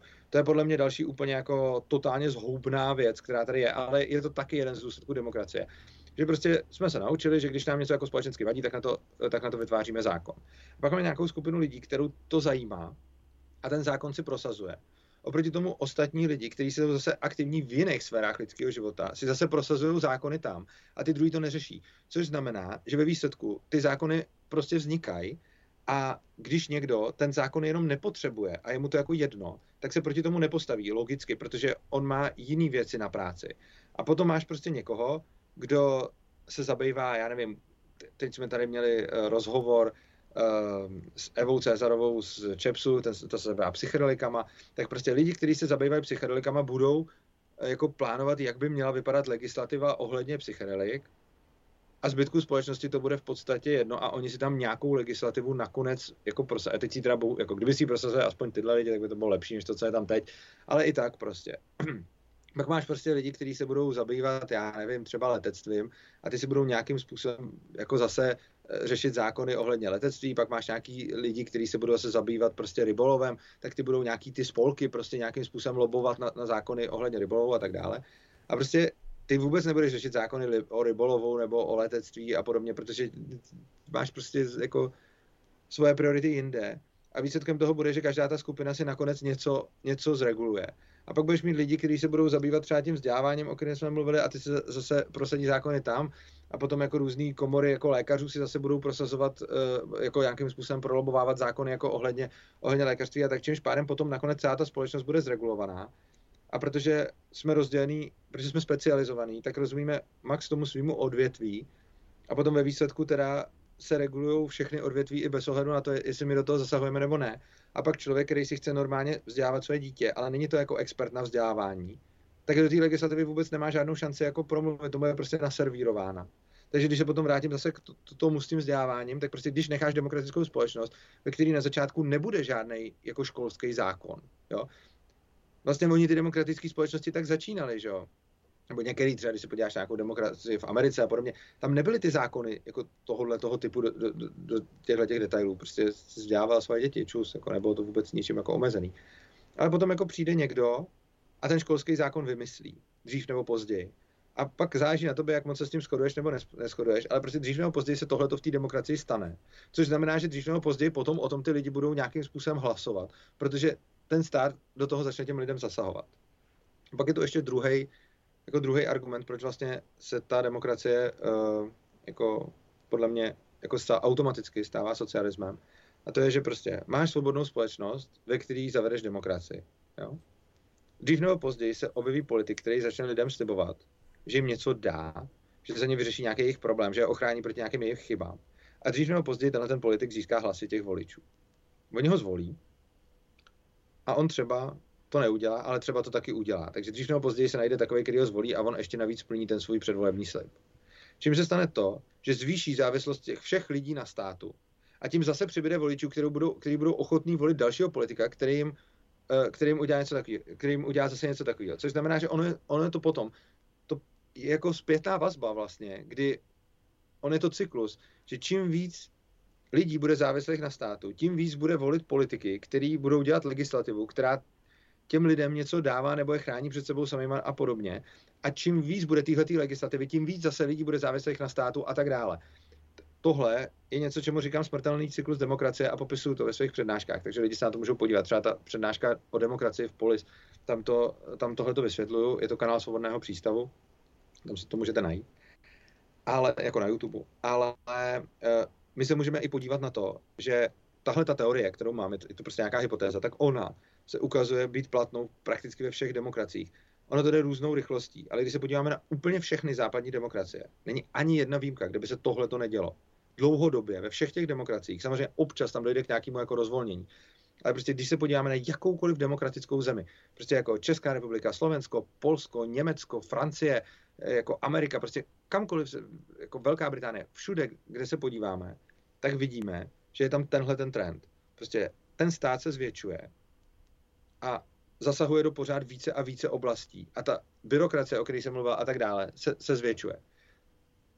Já mám, já jsem přesvědčený a mám logický zdůvodnění, proč je to přirozeným důsledkem demokracie. Ale kdo, koho, to, jako, koho tohleto zdůvodnění nepřesvědčí, tak si myslím, že naprosto přesvědčivý je se podívat, že ve všech demokraciích, a není ani jedna výjimka, se tohleto děje.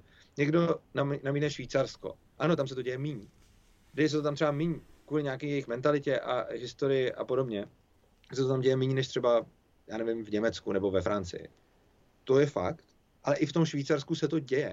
A že ten proces probíhá pomalejc. A když se, tak když se podíváme na tom, co ve Švýcarsku měli před stolety a co tam mají teď, tak zase ten stát prostě zasahuje do pořád více a více jako aspektů lidských životů. A tohle je podle mě naprosto jako logický důsledek demokracie. A myslím si, že kdyby nebyl, tak vidíme aspoň nějakou výjimku prostě. Ale my zoufale nevidíme jako v demokratickém světě žádnou výjimku, kde by se tohle to dělo. Takže prostě myslím si, že, že tohle prostě je, je tím důsledkem. Hmm. A já si potom hmm. myslím, že když se dostanu zpátky k tomu, na co se mě ptala, na, ty, na, ty, mm, na, tu, na ten svět, stav světa a podobně, tak prostě přesně proto, že demokracie dělá z lidí tímto způsobem nepřátele, tak se potom děje to, co se děje a poslední dobou bývá strašně často ten výsledek takových těch 51 k 49 a podobně. Bývají většinou ve většině zemí, jako těch jako západních demokracií, bývají takový ty dvě křídla, jako takový to konzervativní a progresivistický, někde to bývá zase trošku jinde to rozdělení a podobně. A, často se říká prostě, že ta země je jako rozdělená a říká se, že Trump rozděluje zemi a že Zeman rozděluje zemi a tak podobně. Podle mě ta demokracie rozděluje tu zemi. Jako to, že tam mají systém, ve kterém si zvolí, ve kterém si všichni lidi zvolí to, jak, všichni, jak ty ostatní budou žít, tak tohle nemůže podle mě nerozdělovat zemi. A to, že tady je Zeman a že a v Americe je tam, a on, on Biden, že jo, on prostě jako, ty jsi tak mluvil o Trumpovi, jako Trump je hrozný, ale jako to, co se děje zase jako v demokratické straně, zejména to jejich komunistické křídlo, jako to, to, co se děje v Americe, je naprostý průser. Protože na jedné straně... Cože? Že to je peklíčko, říkám. říkám. Jo, no na jedné straně máš toho Trumpa, což je, což je hell, ale na druhé straně, a to podle mě jako není lepší, je, je ta demokratická strana, která prostě jako má, řekněme, takový dvě křídla, a to jedno křídlo jsou normální marxisti, jako. A to zase... A hlásí se jako k tomu proti... dokonce. Jako, že to Co? mají, že se k tomu i dokonce hlásí, že to no, není ani jako pokrytý. To, jo, přesně tak, což znamená, že to jsou normální marxisti, jako už jako fakt ofiko marxisti. A to už zase zlatý Trump, jo. Takže ono, jako těžko říct, co, co dál bude. A jako Trump je hrozný a nevím, kterýho kandidáta já bych jako preferoval. Na druhou stranu vím určitě, že Trump lepší než jako marxista, jo. Takže ono, tohle, tohle je fakt problém. Takže když tam potom přijde někdo, kdo se prostě normálně bude jako odvolávat Marxovi a bude normálně jako dělat bezstřídní společnost, no tak to, to zase zlatý Trump, jo. A, a Trump je hrozný, jo. Takže, takže ono, tohle je jako totální průser. A vidím samozřejmě to, co se děje ve světě a jak dopadají ty volby, prostě oni, oni, ono je to všude, ono je to ve Francii, ono, ono je to i v Čechách, prostě když se podíváme na český prezidentský volby, jsou to prostě nějaký jako tenze, jsou to nějaký ty lidi prostě někam chtějí směřovat a hrozně jim vadí, že by je ovládali ty druhý lidi. A samozřejmě občas se do čela dostane nějaký idiot, ale ono občas, on je to podle mě vlastnost toho systému, že se tam dostane nějaký idiot, protože ty lidi nemají moc tendenci volit ty umírněný, protože se chtějí jako hrozně vymezit proti těm druhým, takže se tam zvolí zase toho velkého idiota, takže jako já si myslím, že, že jako on Zeman je Zeman a Babiš a Trump jsou krásnýma důsledkama demokracie, jo. To prostě jako podle mě je to naprosto logický, jak to postupuje a samozřejmě to, samozřejmě to vnímám, ale myslím si, že to je přesně to, k čemu ta demokracie vede a ono, kdyby se to dělo jako na jednom místě, tak si řeknu, hm, to byla náhoda a jinde to bude jinak, ale já si myslím, že tohle je přesně to, o čem jsem mluvil, že ta demokracie ty lidi poštvává proti sobě, znepřáteluje je a ve výsledku výsledkem je potom tohle. A myslím si, že se to bude dít nakonec všude, jenom k tomu různé země spijou různě rychle. Ale myslím si, že to nemá jako dobrý konec, protože obě dvě ty skupiny se snaží nějakým způsobem umlčet tu druhou jo, skupinu. Přesně. A vytlačit jí ze společenské diskuze, což je ale zase, jako my můžeme říct, že to je špatně a, vy, a ono to je špatně, ale on je to naprosto přirozený mechanismus, jakože kdybych bral, že demokracie je given fact, tak výherní strategie je vytlačit ty ostatní ze společenské diskuze, protože pokud dokud tam jsou, tak mě ohrožují. Což znamená, že my sice říkáme, je to je špatný, že lidi se chovají takhle, ale prostě ono, to, to je přirozeným důsledkem. Já, kdybych byl jako zapálený demokrat a bral bych, že demokracie je to, co tady má být, no tak potom zcela logicky se budu snažit vytlačit ty, co mě ohrožují ze společenské diskuze, protože jinak je to pro mě ohrožení. A prostě to, že se to děje a to, že to lidi dělají a že jsou za to kritizovaný. Jako jasně, ale to je podobný. Jako kdyby jsme řekli, jako kdyby jsme začali kritizovat, že se tady krade, ale reagovali bychom na to tak, že bychom si všichni odemkli svoje domy, chodili bychom ven, otevřeli bychom dveře a po, položili bychom si peníze prostě na zem a pak bychom se hrozně divili, že je někdo ukrad. Ono sice není jako dobrý, že je někdo ukrad a samozřejmě i když mi ty peníze budou ležet, i když si otevřu svůj byt a do prostředka tam položím všechny své peníze, tak samozřejmě, že to, že tam někdo přijde a vezme mi je, je špatně. Ale když si ten byt otevřu a ty peníze se tam položím, tak není divu a ono se to prostě stane. A úplně stejně, když uděláme, když máme systém, ve kterém teda všichni lidi budou hlasovat o tom, jak budou všichni ostatní žít, no tak nemůže se stát nic jiného než to, že se ty lidi prostě začnou nenávidět a začnou spolu bojovat. Prostě jako to je prostě logický důsledek a přijde mi, že kdyby jsme nebyli zaslepení tou demokratickou propagandou, tak tohle to napadne jako každý malý dítě. Jakože tohle je vlastnost toho systému. A tam je ještě vlastně hrozně zajímavý, že, a to teďka mluvím jako ze své vlastní zkušenosti, že většinou jako fakt takový ty agitátoři a zastánci demokracie hodně skalní a právě co odkazují na Havla a na disidenty a, a podobné osobnosti, tak jsou zároveň ale vlastně hrozný elitáři, že jo. To znamená, jako vůbec nepředstavují žádnou většinu ve společnosti, ale nějakou jako intelektuální menšinu, která je přesvědčená o tom, že jejich světonázor je ten správný a ten je potřeba prosadit, protože to je ten, který tu společnost kultivuje a nerozkládají jako sociální média a tohle to je třeba věc, ve které já se naprosto neschodu právě se svým tátou, který teď mimochodem byl právě v rozhovoru v DVTV, kde o tomhle tom mluvil.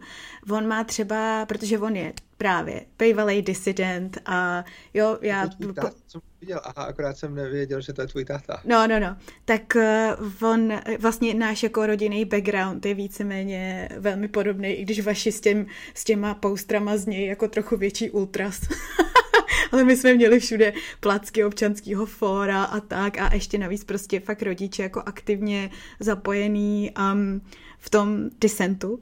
A, a třeba táta má za to, že vlastně internet je jako původcem veškerého zla a společenského rozkladu, protože najednou dal teda to slovo a možnost projevu k nějakému blbovi, který zaměňuje svůj vlastní pocit za názor. A o tomhle my máme jako dlouhý pře, kdy já samozřejmě jako mně taky přijde absurdní, že někdo třeba věří v to, že planeta je placatá a, a že to najednou je jako um, relevantní a legitimní téma do diskuze. Na druhou stranu si rozhodně nemyslím, že tím, že jako uh, lidem, který mají ať už jakýkoliv názor, zakážeš ten názor projevovat, takže ho jako změněj, jo.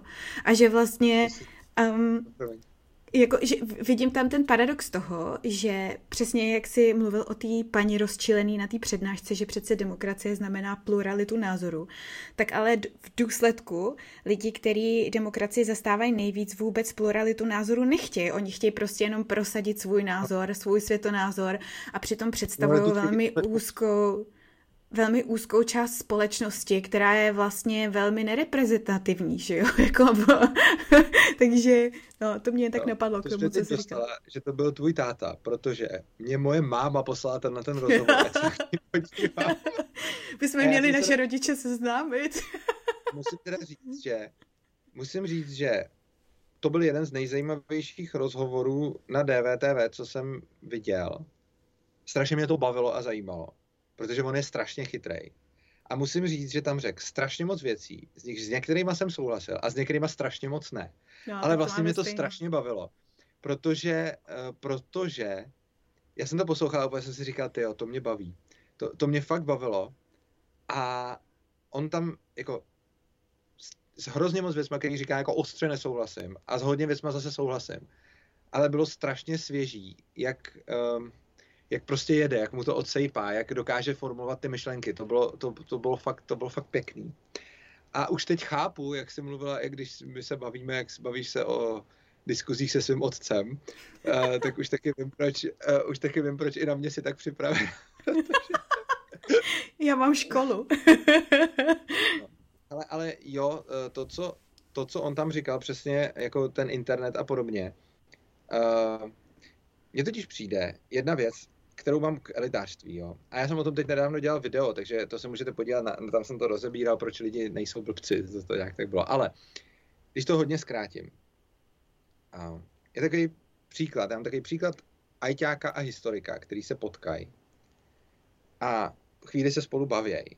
A během rozhovoru ajťák zjistí, že historik má na mailu heslo 12345 a historik zjistí, že ajťák neví, kdy byla druhá světová. Oba dva, velice vzdělaní muži ve svých oborech, odejdou s tím, že právě potkali blbce. Což je strašně zajímavý poznatek, protože ono z toho potom dál něco vyplyne, když si to uh, jako globalizuješ. Oba dva ty lidi mají v něčem jiném priority. Historik má prioritu vědět o dějinách.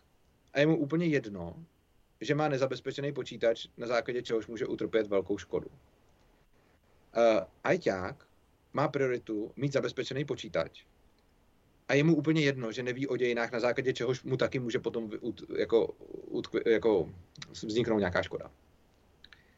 Oba dva se věnují tomu, co oni považují za důležité. A je logický, že každý člověk něco považuje za důležitý a tím, že to považuje za důležitý, se tím zabývá. A už tím, že se něčím začnu zabývat, v tom získám znalosti, které jsou, řekněme, nadprůměrný, protože se tím zabývám, na rozdíl od průměru populace.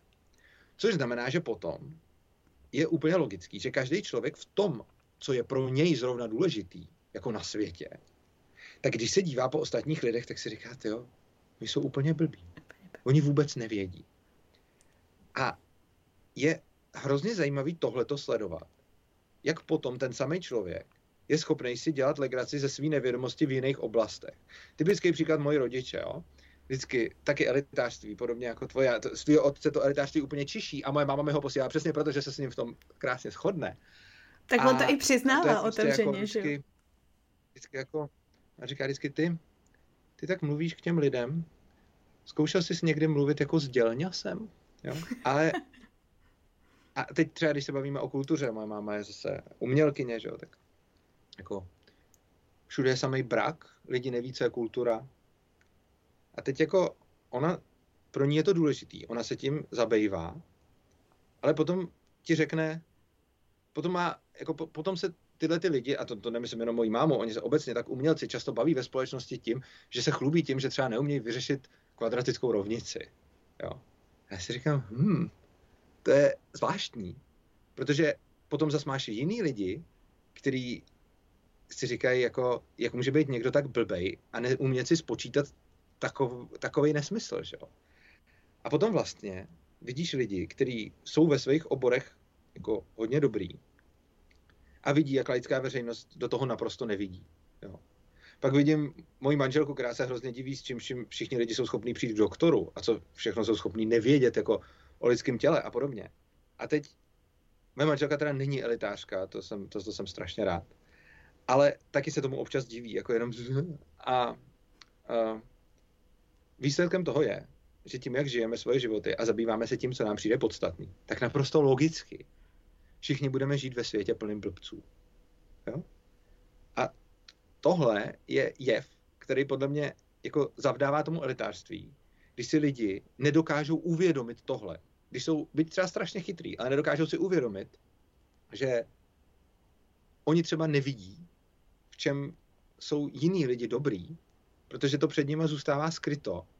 A vidí ty blbce, který ale zase vidí, jako blbce je, takže to znamená, že potom dva lidi se potkají. A z toho důvodu přesně, ti 20% lidí řekne, nebo ne, 80% lidí ti řekne, že 80% lidí jsou blbci třeba, jo.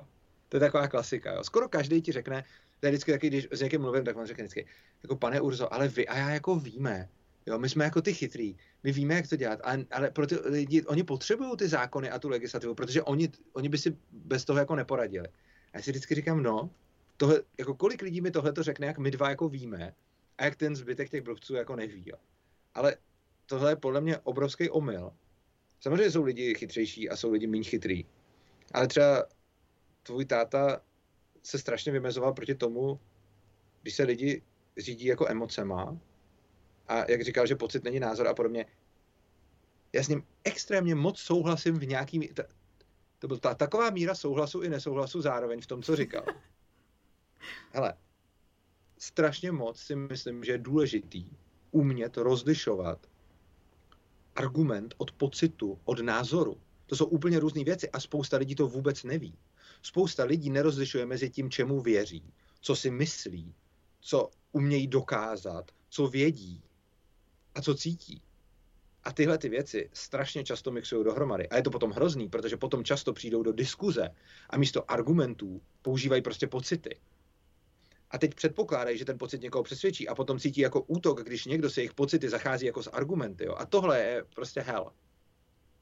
Na druhou stranu, ale, a já jsem si, dřív jsem měl v podstatě stejný názor jako tvůj táta a říkal jsi to úplně stejně. A to a, a lidi dřív někdy ve středověku žili jenom podle pocitů a dneska už by teda měli, když mají tu... Ale já jsem potom dostal obrovskou životní lekci od lidí ve svém okolí. Já jsem obklopený skoro samýma emočníma lidma a je to schválně. Když vidím, že ty lidi, kteří podle těch pocitů žijou, se kolikrát v životě dostanu intuicí dál, než já se dostanu logikou. A já mám kolem sebe několik lidí, kteří strašně moc obdivuju a kteří se učí a někteří z nich naučili tohle to zase ode mě, rozlišovat ten pocit od argumentu, od názoru. A já se zase od nich učím, že můj způsob nahlížení na svět a jeho logický zpracovávání a analýza a, a tak podobně není, není ten jediný správný způsob. A vidím, že někdo, kdo se řídí čistě emocema třeba, dokázal v životě, měl spoustakrát v mém životě pravdu a já jsem se mýlil navzdory celému svýmu logickému aparátu.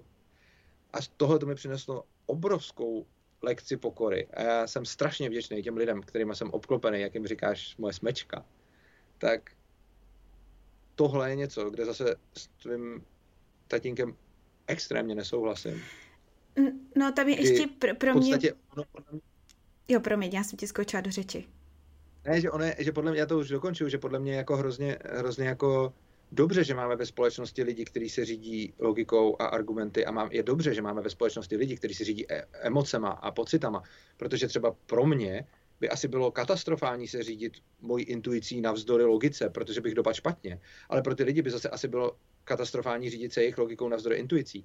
A jsou prostě problémy, které je lepší řešit logicky, jsou problémy, které je lepší řešit intuicí a my nevíme, který jsou který. Což znamená, že, uh, což znamená, že já rozhodně si nemyslím, že by společnost měla být řízena lidmi, kteří myslí jenom logicky. Já si myslím, že by se měli doplňovat lidi, kteří myslí logicky, s lidmi, kteří se řídí intuicí. A jako z toho, jak tě znám, tak asi spíš uvěřím svýmu logickému úsudku než tvýmu, ale spíš uvěřím tvý intuici než svojí. Ale potom, jako, potom třeba už mám blízký lidi, kterým strašně moc věřím a o kterých vím, že v životě hodně dokázali a kteří jsou mi často vzorem. A často potom mám otázku, když se rozchází jejich intuice s mojí logikou, tak to je hodně velký téma k řešení. A rozhodně to, dřív jsem dělal to, že jsem si říkal, já to vím logicky, mám to zdůvodnění, mám to argumentovaný, ale člověk to může udělat chybu. A kolikrát ten intuitivní člověk tom třeba chybu neudělá. A když mám kolem sebe lidi, kterým fakt věřím a vím, že jsou životně velice schopní a oni mi říkají, já to cítím takhle, Oni už se to naučili pro mě, protože dřív jsem byl strašně zmatený, když mi říkali, je to takhle. A když ten člověk přijde a dneska už mi řeknou, a já jsem, já jsem za to hrozně vděčný, řeknou, já to cítím takhle. To je pro mě obrovský argument. Když ten konkrétní člověk něco cítí takhle. Podobně hmm. jako pro ně argument, když já řeknu, já si myslím toto. No, no a to si právě myslím, to je pro mě jako rozměr v tom jeden důležitý a sice, že i když je něco jenom pocit, tak je to pořád validní, legitimní a hlavně existující, jakože tím, že řekneš, no to je jenom pocit, tak ten pocit nezmizí, že jo, naopak ho pravděpodobně ještě umocníš a přetransformuješ do něčeho jako výbušného, protože stejně jako když tobě někdo rozbíjí tvoje argumenty, který máš na něčem vystavěný, tak začneš být defenzivní, tak když se ti někdo začne navážet do toho nebo spochybňovat to, jak některé věci uh, prožíváš nebo cítíš, tak se uzavřeš a začneš být defenzivní úplně stejně, protože ti tím najednou rozporuje nějakou jako tvoji realitu. Ale já, já jsem to vlastně, abych to, abych to vrátila zpátky k tomu... Můžu takhle zareagovat, že to no, no, jasně. Ale Hele, uh, v rychlosti. Uh, myslím si, že je tam trošku, za prvý, nemám rád, když se říká jenom pocit, protože pocit je hrozně moc. A za druhý, uh, myslím si, že tam to funguje trošičku jinak když ti někdo jde proti pocitu, tak tě to fakt dá do defenzivní role, ale když seš klidná a, a logická, argumentační a někdo mi začne argumentama rozbíjet argumenty, tak já mám spíš radost. Jo, ale já bych řekla, že ty jsi v tomhle výjimka, protože ty jsi v té argumentaci prostě hrozně jistý a upevněný a naprostá většina lidí není, protože právě ty argumenty zas tak jako pevně argumentovaný nemá a spoustu z nich má vystavěných jenom na nějakých pocitech, který se začnou postupně rozpadat. Myslím, že ve většině tvých rozhovorů ve Svobody přístavu je to docela dobře vidět. Ale um, tím jsem jenom chtěla teda uh, říct, že já třeba právě nepovažuji za cestu jako boje za demokracii to, že se budou právě umlčovat něčí pocity nebo projevy jejich emocí, protože mhm. prostě oni tam jako jsou, byli, budou, nějakým způsobem se budou projevovat. Myslím si, že do jisté míry to, co zažíváme teďka, je vlastně jenom projev toho, že tak dlouho um, měli tu možnost projevu a ventilu jenom nějaký gatekeepři prostě v podobě určitě určitým způsobem redigovaných médií a podobně, taky proto je to teďka jako ty stavidla se otevřely těma sociálníma sítěma, najednou tam prostě všechno proudí jako a um, Myslím si, že to je právě taky v důsledku toho, že prostě lidi potřebují být jako vyslyšený a nějakým způsobem uznaný a tím, že, že řekneme, že je to žumpa, což si klidně myslet můžem a možná to je žumpa, tak jako jí, ale ne, že jo, se jí nezbavíme. A tím jsem se ale chtěla dostat e, ještě k jedné věci, a sice, uh, protože na to jsme vlastně neodpověděli předtím, a sice, jak to vlastně vnímáš teda teďka tyhle ty trendy, uh, nebo to, co se děje s demokracií, protože ty jako člověk, který je anarchista, tak by si z toho možná měl mít radost, ne? Že se ten systém trošku otřásá. No, já jsem na to podle mě už odpověděl, ale mě ne, ne asi dostatečně.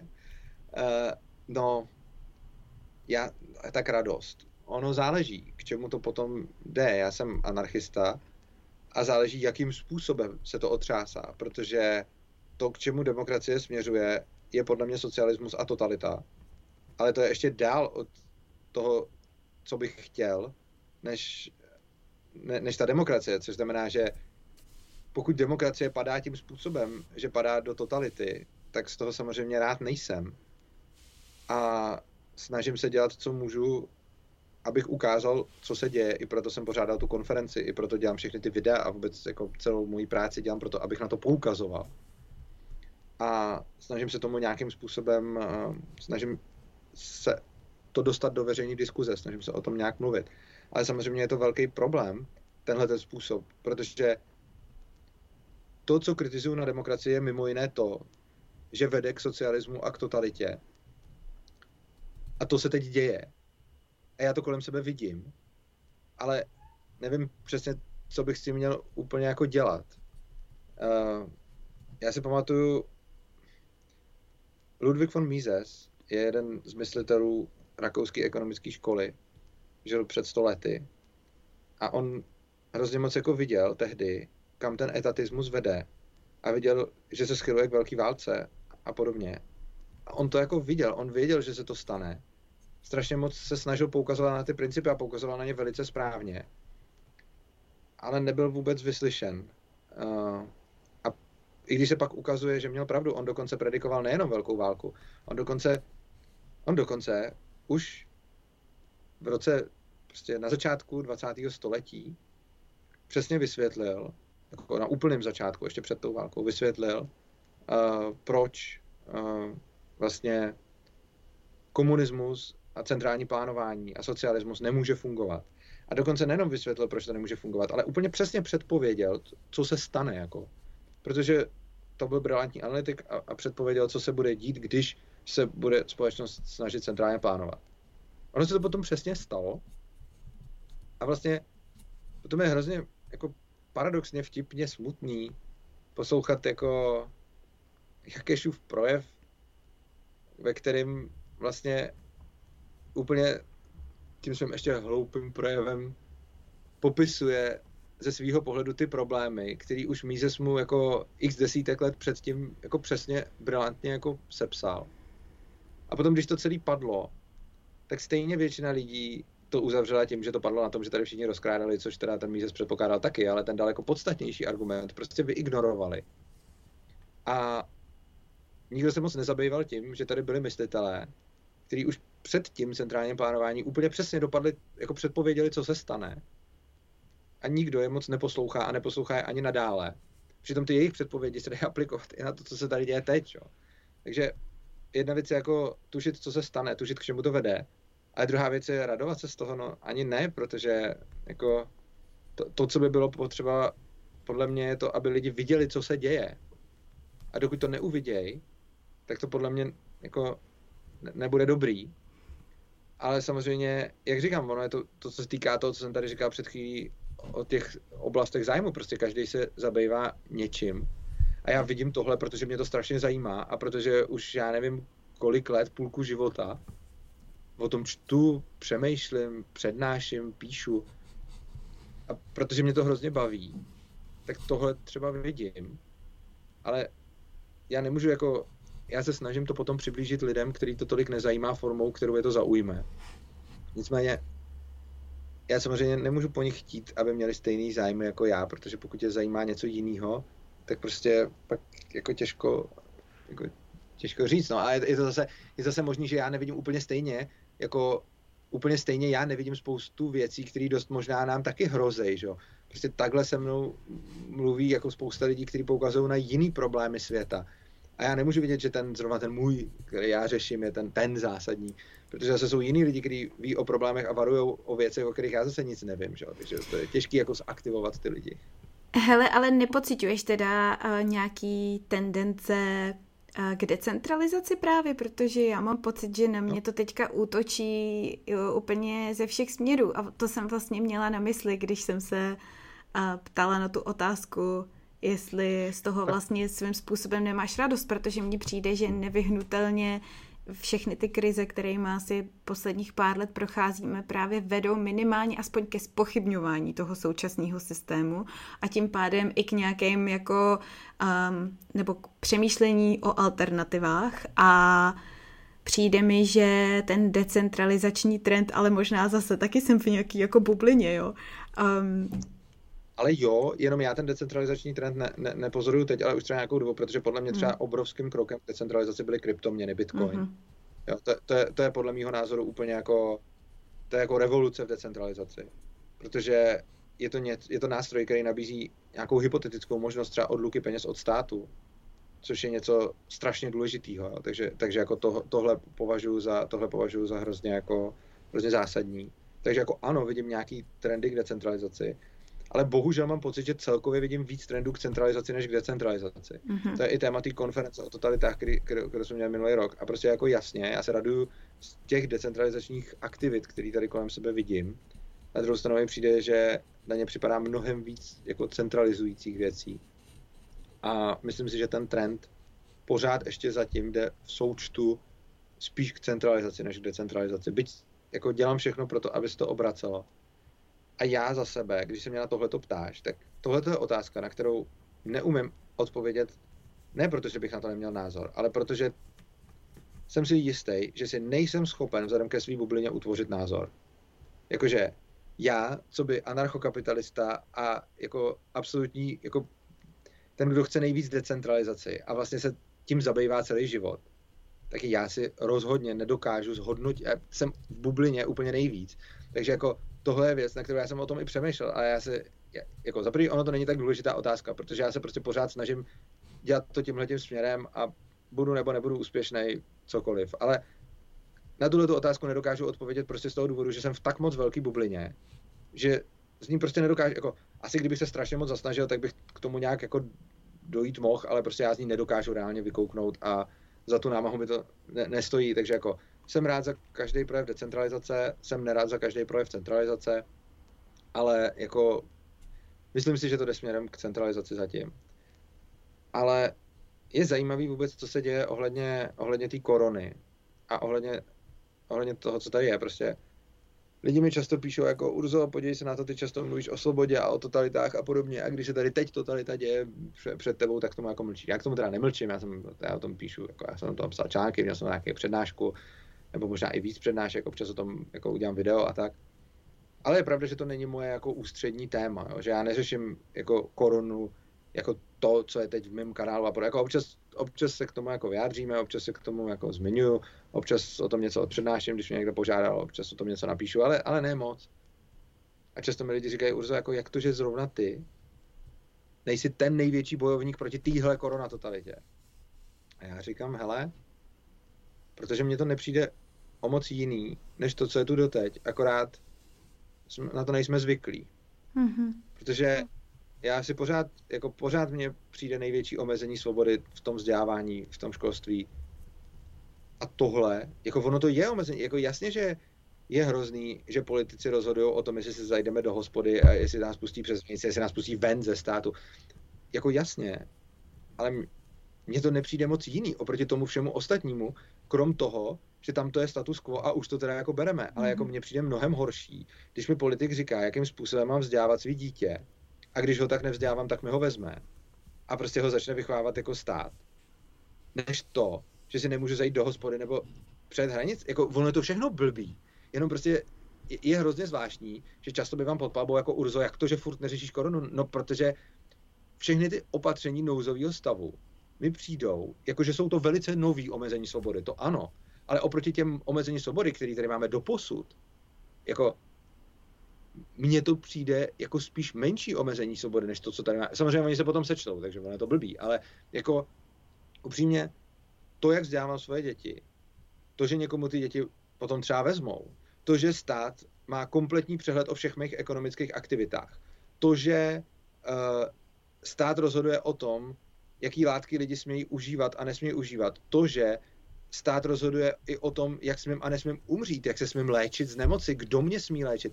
Prostě to, že stát rozhoduje o úplně všem, co, jako fundamentální otázky života, jak naložím se svou svobodou, se svým tělem, se svým zdravím, se svým majetkem, jako, tak to je hrozný. A že teď ještě jako mi řekne, že nemůžu do hospody, jo, no, je, je to napřed.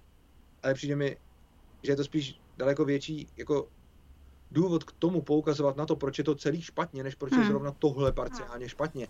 Protože jasně, no, tak teď teda pobyne korona krize a my budeme smět do hospody, ale ten průsed je, že pak může přijít jakákoliv jiná krize, čehokoliv jiného a je zase automatický, že ten problém bude řešit stát. A to, co já říkám lidem, je, ty problémy by neměl řešit stát. Prostě to nemá být vůbec jeho funkce. Jako. A i proto jako nemám ze současné krize ani nějakou radost, ale nejsem z ní ani nějak strašně deprimovaný. Podle mě je to prostě logický vyústění toho, co tady bylo doteď. Je to víceméně nějaký, nějaká demonstrace principů, které jsou mi dávno jasný. Nijak mě to nepřekvapuje. Je to to, o čem celou dobu mluvím. Je to tady trochu víc vidět.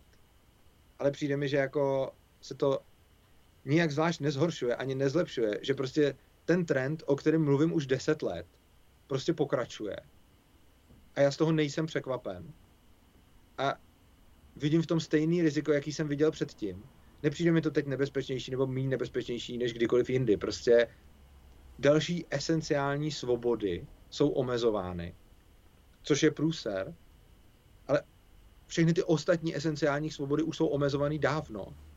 A prostě jako jo, je to, je to, je to špatný, no. A, a asi se to nějak zhoršuje. Ale já už nevím, co, jako já obecně k, život, jako v životě k věcem přistupuju způsobem, jako když je něco, tak dělám to, co můžu, ale už moc jako neřeším, jako Ježíš Maria, to je hrozný, nebo Ježíš Maria, to je dobrý. Prostě nedělám se na to nějaký moc, jako že bych kolem toho, jako jsem spokojený v životě, jako vždycky a vždycky jsem byl, ale prostě nebudu si říkat, jako Ježíš, teď je to hrozný, nebo Ježíš, teď je to dobrý, ale prostě dělám to, co jsem dělal doteď a snažím se k tomu využívat to, co se děje teď, tak nejlíp, jak umím. Ale jako nedělám závěr, no. Tak on je to takový zvýrazňovač svým způsobem, ten covid a všechno kolem něj, eh, že vlastně najednou to jako jenom amplifikovalo právě eh, určitý nesvobody, který tady vlastně přesně, jak říkáš, existují už dlouho a hlavně taky, že jo, najednou to prostě píchlo někam, kde lidi nebyli zvyklí, že je něco pálí.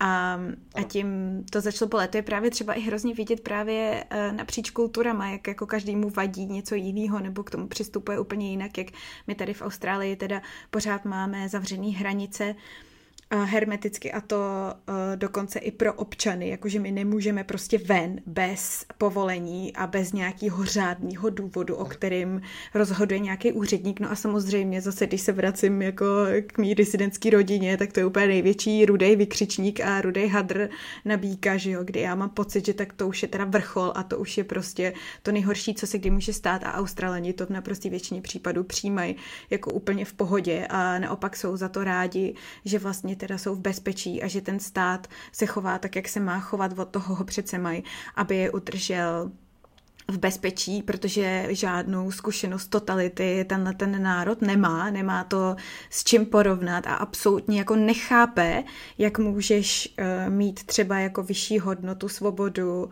než bezpečí, jo. A e, třeba tady je jedna jediná petice za to, aby se ty hranice otevřely, která je aktivní už někdy od dubna a nemá ani pět tisíc podpisů, ta petice. A to máš prostě desítky tisíc lidí, kteří se snaží dostat jak zpátky domů do Austrálie, tak z ní vycestovat. Ale i tyhle lidi, kteří se snaží ty výjimky získat a jsou na to facebookové skupiny, kde se prostě dohadují o tom, jak to udělat a jak ten systém obejít, tak většina z těch lidí i v těchto skupinách s tím travel banem vlastně souhlasí. Principiálně, jo. A to je jako pro mě tohleto strašně zajímavý právě sledovat, jak každý má ten threshold, um, pro to, co už mu přijde nepřijatelný někde úplně jinde? Podle mě to není threshold. Podle mě je to, uh, podle mě ta, ten, komu nebude vadit tohle, bude zase vadit něco, co třeba tobě vadit nebude. Jo. Já si myslím, mm. že to je to, co pocitově po, poci, spojujeme s nesvobodou. A protože já jako učím se být, ale ještě nejsem tak moc pocitový člověk, tak to spíš analyzuju. A z hlediska analýzy pro mě tohle to není ani moc amplifikace. Prostě pro mě je, je to nějaký snížení svobody, jakože sam, třeba tohle svoboda pohybuje jako strašný průser, jo? čili jako třeba uzavření hranic v Austrálii, ano. Nicméně jako potom omezení třeba těch hospod, to je pro mě, jako, je to samozřejmě další omezení svobody, je to velký omezení svobody, ale jako logicky vzato, jako pocitově je to nový, ale logicky vzato, ono to není o moc jiný, než všechny ty ostatní omezení, které tady už jako dávno jsou. A jako přijde, jako máš samozřejmě pravdu, že, že, že, že to je průser, zejména když tě zavřou vevnitř zemi. Já úplně chápu, jako proč, proč tohle jako, hmm, nějakým jako znakem totalit, prostě to, že tě, že tě uzavřou uvnitř země, samozřejmě, to je, jako to, je, to je jeden z těch, když jsem měl tu přednášku o totalitách, tak tam jsem zrovna tohle to dával jako jeden z těch zásadních bodů, jako co, co se stane. Na druhou stranu, je to přesně to, že když tě uzavřou zemi, kde se nedějou ty hrozný věci a ty lidi nechtějí ven, tak jim to ani nepřijde. a hrozně lidí nechce, jako, jim je jedno, že přijdou jenom o nějakou svobodu, pokud ji nechtějí využívat. Mě třeba strašně vadí přicházet o svobody, který nechci ani využívat. Já přicházím většinou o svobody, které nechci moc využívat, protože já se většinou věcí udělám tak, že stejně si žiju život, který si žít chci. Ale vadí mi přicházet o svobody a vadí mi přicházet o svobody i v případě, že je nikdy nehodlám efektivně jako naplnit.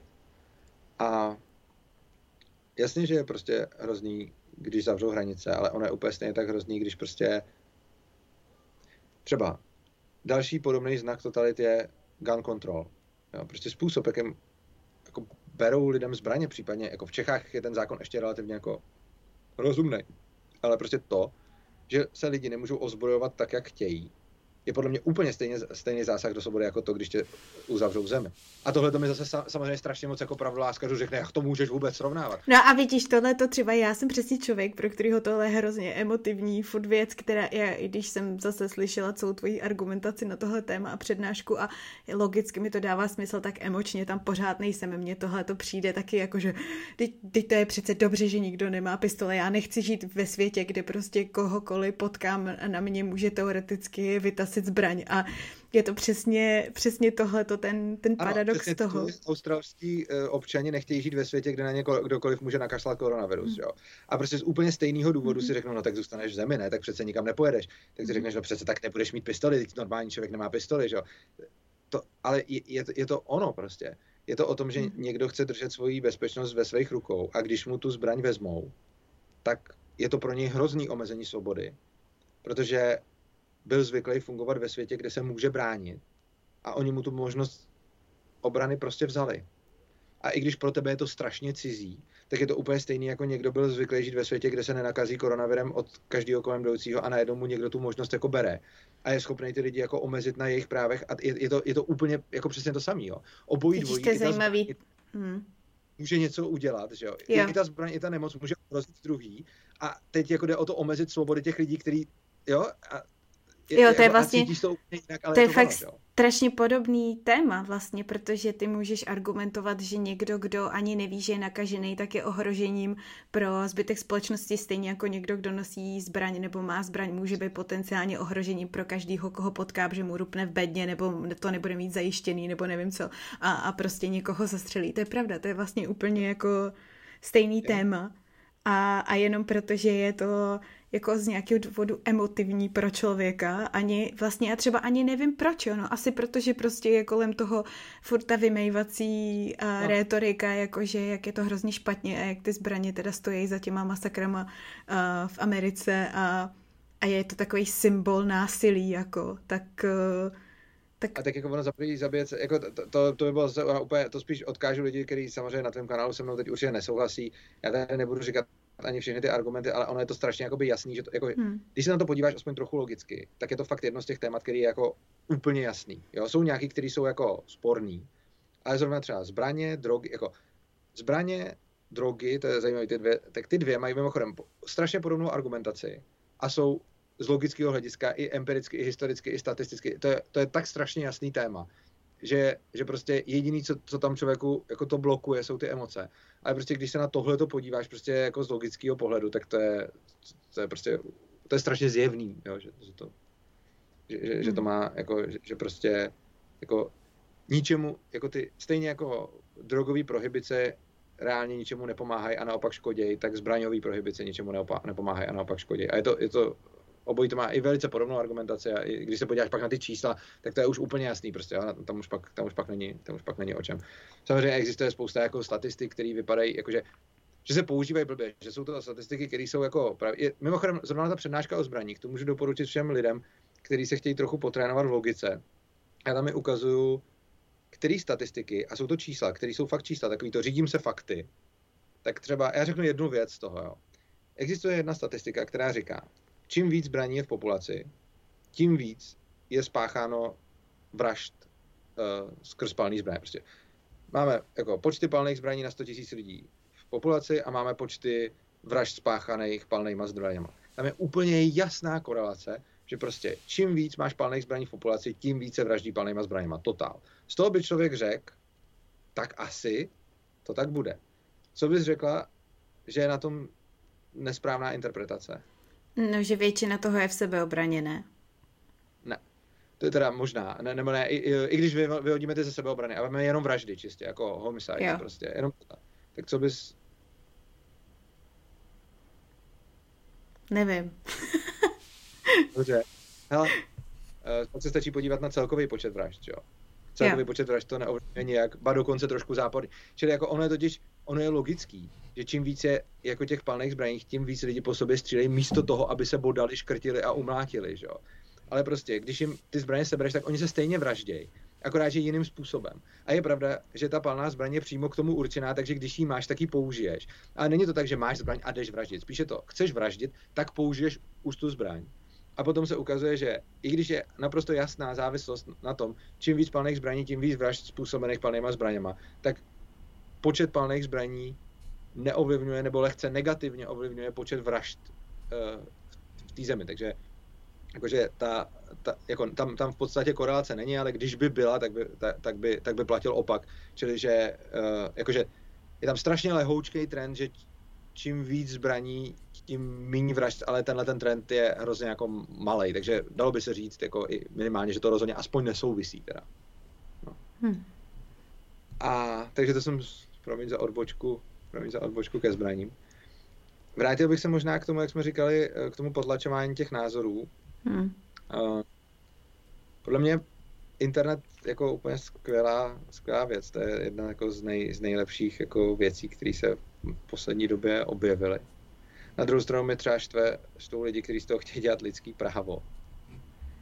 Ale potlačování těch názorů je podle mě taky obrovský problém, když to dělá stát, ovšem nikoliv, když to dělá nějaká soukromá platforma. Tohle to je taky něco, o čem mám vlastně, jako, je zajímavý, že v Čechách je velký konflikt mezi na jedné straně elfama, manipulátorama a podobně, takový ty manipulátoři CZ, elfové a tak, což jsou takový ty jako totál pravdoláskaři, o kterých si mluvila. A na druhé straně je Dan Vávra a, a podobní lidi, kteří zase by chtěli nutit ty sociální sítě k tomu, aby jako nesměli jako vůbec jako filtrovat svůj obsah. A zajímavé je, že já jsem v tomhle tom jako vždycky, jako už tak často v kleši s oběma dvoma těma stranama. Kdy vlastně na jedné straně mi strašně vadí ta kultura toho práskačství, že jo, prostě. A, a to, že se fakt snaží, že prostě ty elfové a podobně Jako když s ním máš diskuzi, já jsem měl s jedním z elfů diskuzi s Bobem Kartousem, prostě o demokracii přímo. Když si to neumíš obhájit argumentačně, tak se tomu aspoň vysměješ a pokusíš se to jako, pokusíš se to nějak jako zazdít. A je pravda, že ty lidi se snaží potom i často jako nějakým způsobem legislativně docházet jako k omezování svobody projevu, což je podle mě, což je podle mě strašně špatně. No tam je a hlavně další... pro mě, třeba pro mě, že tě do toho skočím, pro mě je tam úplně zjevný ten paradox toho, že si neuvědomují, že vlastně mm, propagují nástroje, kterým se můžou velmi jednoduše obrátit proti ním a že eh, dokud oni mají pocit, že oni jsou ty arbitři pravdy, tak je to jako v pohodě, ale ve chvíli, kdy se tím arbitrem té pravdy v uvozovkách stane kdokoliv jiný, tak jsou totálně v prdeli, že jo? Jo, to je přesně, to, to, to, řekla, to řekla naprosto přesně a to je to, je to, co, to, to, co jim vyščítá i ta druhá strana a já s nimi naprosto souhlasím. To, to je prostě, to, to je úplně špatný prostě. Navíc, uh, oni jsou jakoby bojují proti propagandě, ale oni sami dělají propagandu, jo. Prostě, jak se dá, jako, poukazovat na fake news je způsob, jak dělat skvělou propagandu. Když si vybíráš ty fake news, na který poukazuješ, jo. Prostě, uh, oni tvrdí, jako my řešíme jenom pravdu, neřešíme, na čí straně jsme a prostě když někdo říká objektivně vzato nepravdy, tak na to poukazujeme a píšeme o tom. Což je hezký. To vypadá hrozně krásně. Jenže tohle je nej, jako to je jeden z nej, jako geniálnějších a nejrafinovanějších nástrojů propagandy a to, že si z toho spektra nepravd vybíráš ty nepravdy, hmm. které jako se ti hodí. A o tomhle jsem mluvil s jedním z manipulátoři CZ. A dostali jsme se do nějakého kleše, kdy jsem je kritizoval a on se mi ozval a říká, hele, my to fakt neděláme, my jsme jako, my jsme jako košer. A my neděláme to, co říkáš, my neděláme propagandu, my prostě, jako když se k nám dostane nepravda, tak o tom napíšeme. Jsem říkal, fajn. Poslal jsem a věděl jsem, že tohle to je přesně to, co jako otestuje. Já jsem to dokonce dělal jakoby do jistým, jako v dobrý, jako spíš jsem nevěřil, že se to stane, ale říkal jsem, dám, dám vám šanci. Před nějakou dobou jsem psal český televizi otevřený dopisy, ve kterých jsem uh, vyvracel konkrétní faktický nepravdy, který uváděla česká televize. No. A to není takový to sdílejte, než to smažou. Mně šlo o pořad pro děti, kde eh, česká televize seznamovala jako děti s fungováním státu a dělala to naprosto nekriticky, dělala to naprosto zaujatě. A vlastně to, jak je nějaký zákon o české televizi, který říká o nějakým objektivním a tak dále informováním, tak jako v tomhle pořadu byl to dětský pořad na chvíli a mě právě všichni říkají, proč kritizuješ dětský pořad. Právě proto, že to je dětský pořad. Tam se dá jako dospělý pořad, tam už si ty lidi udělají nějaký názor, ale přesně proto, že to dětský pořad, je to podle mě průse. To bylo naprosto jednostranný. Bylo to absolutně neobjektivní. A ještě navíc tam byla, bylo strašně moc jako faktických, jako vyloženě prostě nepravd. Jo, že, to, že jsem to prostě ozdrojoval a že prostě jsem jim tam dal ty zdroje, co, co prostě tam říkají, co neplatí. A bylo to, bylo to prostě jako, můžou to všichni se najít, třeba ty dopisy dva, jsou to otevřené dopisy české televizi, Eh, o seriálu Bankovkovi, když dáte prostě Urza, je to na Mises.cz, to vysí ty dopisy. A prostě uh, tam je jako v těch dopisech je prostě přímo fakticky napsáno, tvrdíte toto, pravda je toto, zdroj prostě. A je, je to ozdrojené a je, je, to fakt jako úplně jako komplet. Tohle to jsem předal manipulátorům a říkal jsem, tady máte totální dezinformace. To jsou fake news jako vě, jako, protože oni se tam chytí vždycky všeho. Jako každý, každá fake news, která je proti EU nebo proti Rusku, tak se tam vždycky na těch slovíčkách, jo, to je vždycky prostě jako fake news, jdeme vyvracet fake news EU. Někdo řekne, nesmíme tady mít pomazánkový máslo mm-hmm. a oni, a samozřejmě potom tím myslí, že to, to, to tak nesmí jmenovat a oni napíšou, ne, ne, ne, to je fake news, protože my tady smíme mít pomazánkový máslo, jenom se to nesmí tak jmenovat, jo tak dobře. A když jim řeknu, tady česká televize, prostě tady máte díly pořadu úplně rozebraný, v každém prostě jako milion faktických nepravd. Zveřejněte. Ticho po pěšině, už se mi neozval. No, napřed jako, jo, my to, říkám, my to zvážíme. Jsem to poslal? Neozvali se, jo, prostě. Takže manipulátoři CZ, prostě normálně jako propagandistický server, který prostě jede na jednu stranu. Elfové dělají víceméně to tež. Mají prostě nějaký svůj narrativ. V životě jsem je neviděl kritizovat fake news české televize, v životě jsem je neviděl kritizovat fake news jako té jejich strany vždycky kritizují fake news té druhé strany. A nejhorší je potom se jako prezentovat jako hledač pravdy prostě, jo. Že ti jde o tu pravdu. Ale ve skutečnosti oni si to sami neuvěří. Jako, já navíc ještě věřím, že ty lidi to myslejí dobře. Hmm. Oni tomu fakt věří. Oni věří, že jsou ty hledači pravdy. A jako, já vůbec si nemyslím, že by to dělali se zlým úmyslem. Jo. Třeba znám osobně toho Boba Kartouze, s kterým jsem debatoval. Já jsem přesvědčený, že ten člověk to dělá s dobrýma úmyslama. A nemyslím si vůbec, podle mě to jako hodný člověk, prostě podle, podle mě jako vůbec nemá žádný zlý úmysl. Stejně tak si myslím, že i ten, s kterým jsem mluvil s tím manipulátorem, toho teda neznám osobně, ale prostě psali jsme si, si myslím, že ten člověk má dobrý úmysly. Jenom prostě jsou tak zapálení do toho, že si nejsou schopní jako vůbec uvědomit, že to, co dělají, je normální jako taky propaganda a že vlastně mm. tady samozřejmě je jako z, z jedné strany jako ruská propaganda, ale z druhé strany je tady ta evropská propaganda, že prostě jako Rusko i EU tady mají svoji propagandu jako svině, prostě v obě dvě ty strany. EU větší, protože jsme v té sféře vlivu. Ale ono se mluví jenom o, o, té jedné straně a mně přijde teda špatný v obě, ale je, je potom extrém, když někdo jako říká bojujeme s propagandou, ale vlastně ten boj s propagandou je sám o sobě propaganda té druhé strany, protože jako když teda bych se zabýval pravdou, tak, tak se mám zabývat i tím, co říkají za fake news jako nějaký hlavní média. A oni samozřejmě řeknou mnohem víc nepravd, jo. Akorát, že když nějaký blbej sputník, a sputník je blbej, ale když nějaký blbej sputník napíše prostě něco, tak je to hned fake news a v podstatě potom i vidím, co tam vyvracejí. Potom někdy jako, jasně, že někdy jsou to cílené fake news, ale někdy mám pocit z toho, jak čtu ten původní článek, že se prostě někdo splet, jako. A stejně se z toho udělá jako hrozná proruská lež a protievropská. A na druhé straně kolikrát vidím i jako promyšlený lži prostě, i jako propagandu a podobně. To je, to je nezajímá. No. A, a samozřejmě neříkám, že ruský, uh, ruská propaganda je, že se spletli a ta druhá je, že, že, že to... Ne, v obě dvě jsou to cílené propagandy, samozřejmě. Prostě Rusko si tu dělá cílenou propagandu, Evropská unie si tu dělá cílenou propagandu, největší propagandu si tady dělá český stát a demokracie prostě. To všechno je propaganda. Ale poukazovat na jednu z nich a vyvracet jednu z nich, to je prostě další propaganda. Jako. No to se člověk vrací k té nekritičnosti zase, no. To je jako, co je celý ten problém, že jo, že, že prostě ve chvíli, kdy jako nejsiš ochotný si mm, položit ohledně nějaký věci otázky, tak je to známka toho, že tam je asi nějaký problém, no. Jo. Hele, a to je jenom možná bychom měli říct, než to potom pomalu ukončíme, protože já tady, já budu se muset jít vyčůrat. tak, eh, tak eh, jenom pro někoho, kdo tě vlastně... Um, hele, já už začínám trošičku uvadat, protože my tady máme no. už 10 večer. takže, takže to... A už nevím, jestli bych byla dostatečně dobrým tady partnerem do diskuze, ale jenom pro lidi, kteří třeba vůbec jako nejsou seznámení s tím, co ty propaguješ, tak kdyby si mohl třeba jenom v kostce načrtnout, jako co pro tebe by teda byla alternativa uh, k té demokracii, právě proto, aby si eh, někdo nepředstavil okamžitě tak to, že jsi proti uh, jakýkoliv formě totality je, myslím, dost evidentní z toho, co tady dneska zaznělo. Ale jak si teda představuješ tu alternativu? Protože když se řekne anarchie, tak naprostá většina lidí si bohužel představí uh, zapálený obchody a, a totální bordel úplně všude ve všem a, a, a protesty antify, tak. Ano.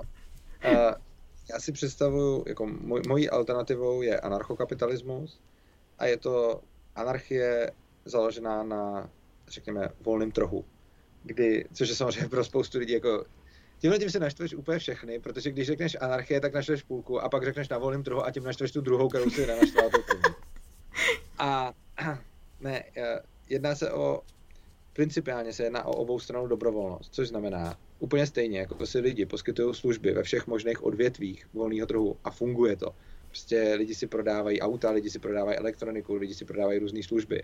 Tak úplně stejně by si měli lidi mm, jako spolu vzájemně buď dobro, prostě dobrovolně prodávat nebo da, darovat nebo všechno jako ve, veškeré služby.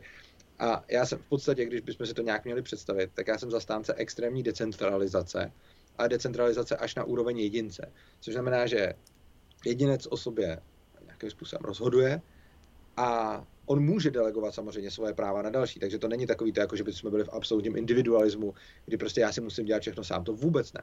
Já můžu pověřit ostatní lidi tím, že jim svěřím nějakou část jako svých práv.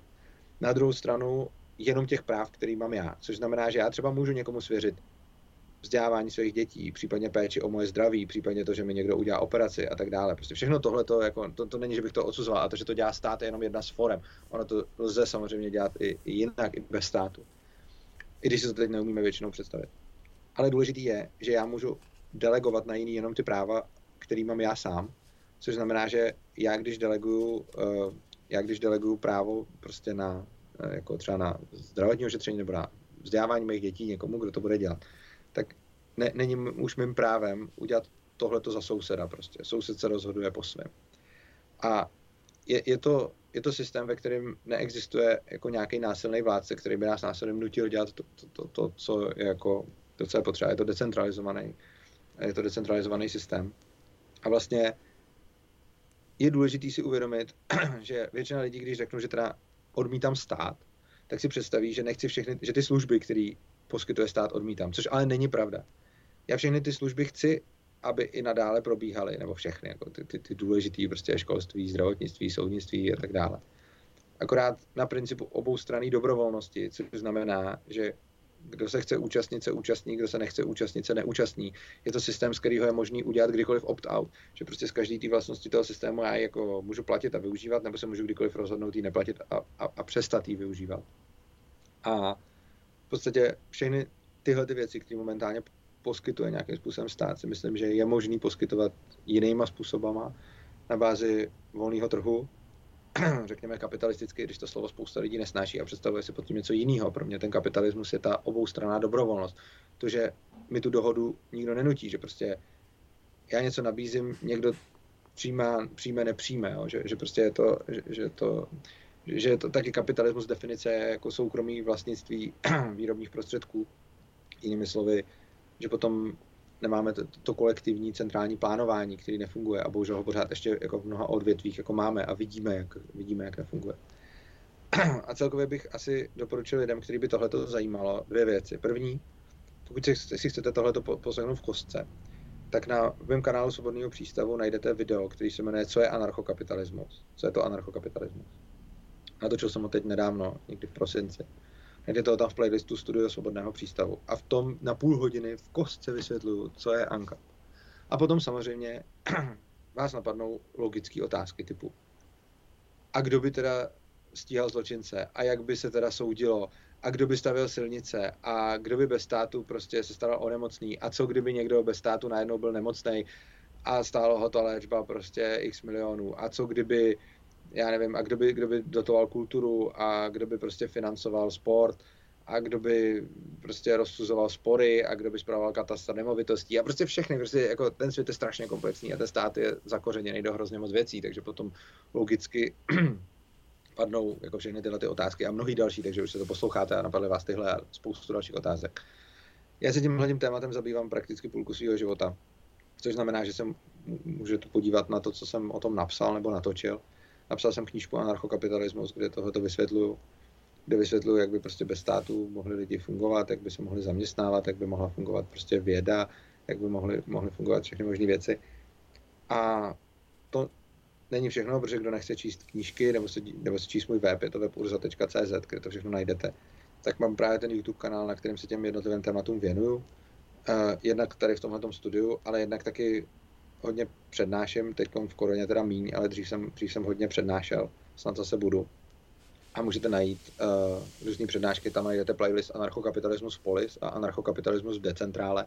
A když najdete tyhle ty dva playlisty, tak v nich najdete přednášky vždycky tematický o nějaký, nějaký oblasti.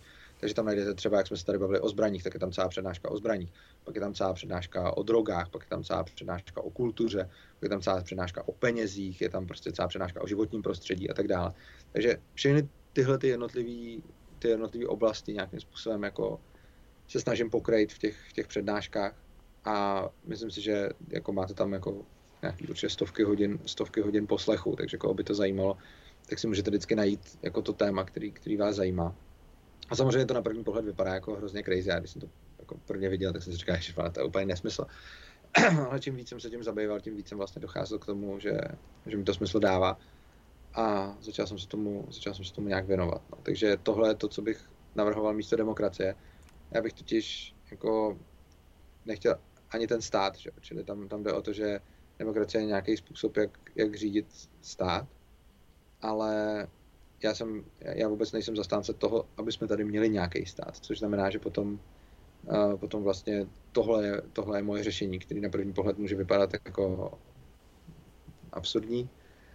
A spousta lidí si může myslet, že je to třeba nepromyšlený, ale ono je to promyšlený jako až moc, samozřejmě jsem to nedělal celý já, jako je spousta, je, je spousta myslitelů, z kterých jako, z kterých jako vycházím, tenhle ten směr. je z poloviny minulého století, kdy s ním vlastně přišel Mary Newton Rothbard a i ten vlastně udělal syntézu anarcho-individualismu a rakouské ekonomické školy, takže to jsou zase další směry, který to... Můžete se o toho dozvědět, prostě když se podíváte na urza.cz, tak tam najdete alternativu, alternativu, kterou nabízím. A prostě, když bych to měl schrnout, v čem vidím ten hlavní problém demokracie, tak hlavní problém demokracie vidím v tom, že nějaký lidi rozhodují násilím o životech druhých lidí. To násilí je hrozně důležitý. My si myslíme, že hodit lístek do urny je nenásilný akt a tohle to hození je skutečně nenásilný akt, ale problém je, že kdo se potom nepodřídí tomu, co se v důsledku hození toho lístku stalo, tak ten je k tomu násilím donucen. Vy to, že když pak někdo chce třeba vychovávat děti po svým, tak mu je sebere sociálka. Vy to, že když se někdo chce léčit nějakým způsobem, který není schválený, tak nemůže. I kdyby chtěl, i kdyby k tomu našel doktora, prostě to nejde. Jo, prostě všechny tyhle ty věci jsou uh, jako strašně moc, uh, strašně moc svázený tím státem, tou demokracií a těma volbama a prostě je to každý zákon, který tady máme, je v podstatě hrozba násilím. Když neudělám to, co mi zákon ukládá, tak na mě bude provedeno násilí. A proto, protože demokracie je založená na násilí, bohužel. A tohle to spousta lidí nechce slyšet, protože si říká, co, demokracie, to je to, nenásilí, to je ten mír, že jo. Ale on není, prostě demokracie je o tom, že když si jako 51% voličů něco usmyslí, tak se to pak stane. A kdo se nebude tomu chtít potrobit, tak ten tomu bude prostě přinucen. Což znamená, že demokracie je diktatura většiny menšině. Prostě je to, je to, že je to diktát. Ne, diktatura to není, ale je to diktát. Prostě je to diktát většiny menšině. Prostě co se většina usmyslí, k tomu je věč, menšina donucena. Přičemž tam je ještě ten paradox toho, že vlastně všechna ta legislativa je pro každého závazná, i když o ní nemáš ani nejmenší ponětí, že vůbec existuje, že jo, tak uh, klasika neznalost neomlouvá, hm. takže teoreticky, jako kdyby někdo chtěl, tak si na každýho vytáhne milion věcí, který někde porušil nebo udělal špatně a může to použít uh, proti vám, no. Já bych možná jenom ještě zmínila jednu věc, která pro mě byla vlastně zásadní, když jsem nějak poslouchala tvoje přednášky a sice, že um, na rozdíl od mýho, od mý představy o tom, co je anarchie obecně, tak to neznamená, že to je systém, kde ne, neexistuje žádná hierarchie. Že vlastně tam jako hierarchie je možná a, a do jisté míry asi i přirozená, akorát, že je prostě dobrovolná. To znamená, že když jako se ty hierarchistické struktury chce člověk účastnit, tak se jí účastní, když ne, tak se jí prostě neúčastní. No. Spousta anarchistů je právě odpůrci, že jsou to odpůrci hierarchie, ale když jsou to, protože anarchistů je celá zrada. Jakože člověk je anarchista, protože odmítá stát, ale to potom ještě neznamená, co teda vlastně jako chce. Hmm. Jsou socialisti jsou anarchisti, i kapitalisti jsou anarchisti. Prostě mezi anarchistama je, je spousta anarchistických škol. Koho to víc zajímá, můžete si najít můj článek Není anarchista jako anarchista na webu Mises.cz, kde je nějaký podrobný srovnání asi deseti nejznámějších, nebo možná i více nejznámějších anarchistických jako škol. A ono jich mnohem víc. A těch anarchismů je, je celá řada.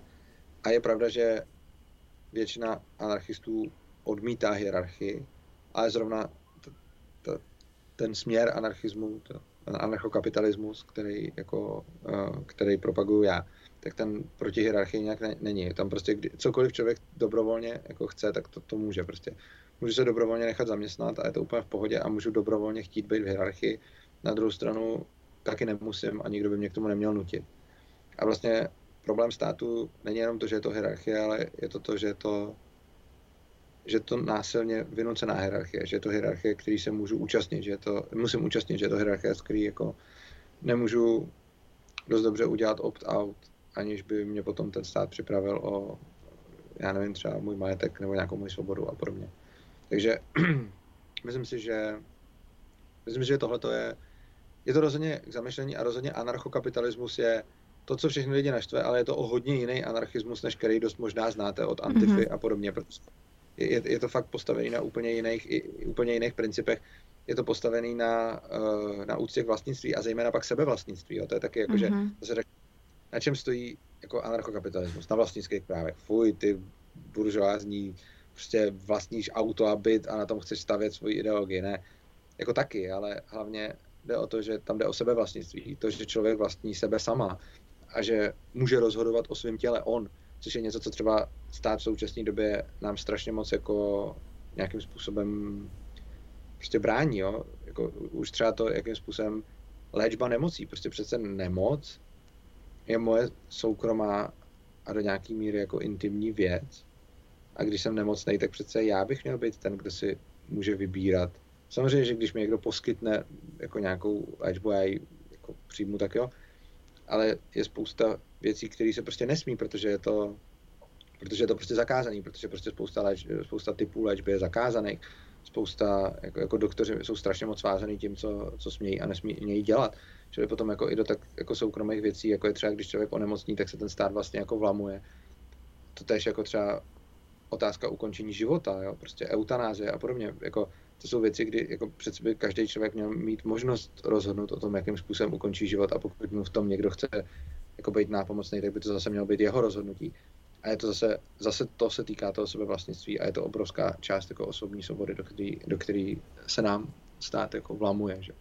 No a pak samozřejmě, ale jako i z té druhé strany, ono je to, že na jedné straně máme taky ty progresivisty, na druhé straně ty konzervativce a většinou naštvu jako, naštvu jako všechny, že protože jedny naštvu tím, že řeknu, jako, že potrat je věc matky a eutanázie by měla být věc toho člověka, těch, co mu s tím pomáhají a že drogy by si každý měl mít možnost brát, jak chce, tak to mi jedni zatleskají a druhý řeknou hrozný, no ale potom zase řeknu, každý by měl mít zbraně, jak chce a neměl by se s nimi nikde registrovat, měl by se kupovat a tu že ježišmarja, že jo. Jo, takže, takže prostě ono je to a, a, a prostě žádný daně a podobně, takže potom je to, potom je to takhle. No. Což mi ještě připomíná, jestli bych mohl doříct, mě teď napadlo, jak jsem mluvil o těch elfech a na druhou stranu o těch druhých, o Danovi Vávrovi a podobně. Mm-hmm. To je zase taková tendence, on s tím přišel původně asi Václav Klaus mladší a spousta těch konzervativců chce jako zakázat sociálním sítím provádět jako cenzuru a mazat tam. A mně přijde, že tohle se hodně týká taky toho elitářství a podobně, kdy vlastně oni to chtějí jako zveřejnit, udělat z toho veřejnou službu, že prostě Facebook je najednou, nebo někdo řekne, Facebook je lidský právo a podobně, což si myslím, že je jako hrozný, protože někdo má, já se to můžu myslet cokoliv. Já si třeba o nějakém takovémhle mazání na základě těch názorů, jako myslím fakt by věci, myslím, že to k ničemu dobrému nevede a i jsme se tady shodli, že, že by ty názory měly nechat zaznít. A pokud někdo má svoji platformu, tak snad on by měl být ten, kdo si rozhodne o tom, co na ní bude a nebude publikovat. A mě by asi hrozně vadilo, kdyby můj web, na který přijdou lidi, potom najednou mi někdo říkal, že tam nesmím, jako, já tam ani nemažu, ale vadilo by mě, jako jediný, co mažu na svém webu, jsou fakt jako takový ty úplný tapety, jako když tam někdo dá, dá reklamu na Viagru, nebo tam 30krát vloží ten stejný příspěvek. To je fakt jediný, co mažu. Jinak to nechám cokoliv. Nechám tam zprostý nadávky, urážky, výhrušky, dokonce mi tam někdo vyhrožoval smrtí, prostě tam nadával mým blízkým. Všechno tohle to tam nechávám, ale přesto by mě strašně vadilo, kdyby mi někdo najednou začal říkat, že na svém webu nesmím jako mazat. Jo. To je přesně to, jak kolikrát mám rád tu svobodu, ale ani ji nechci efektivně pak využívat k tomu.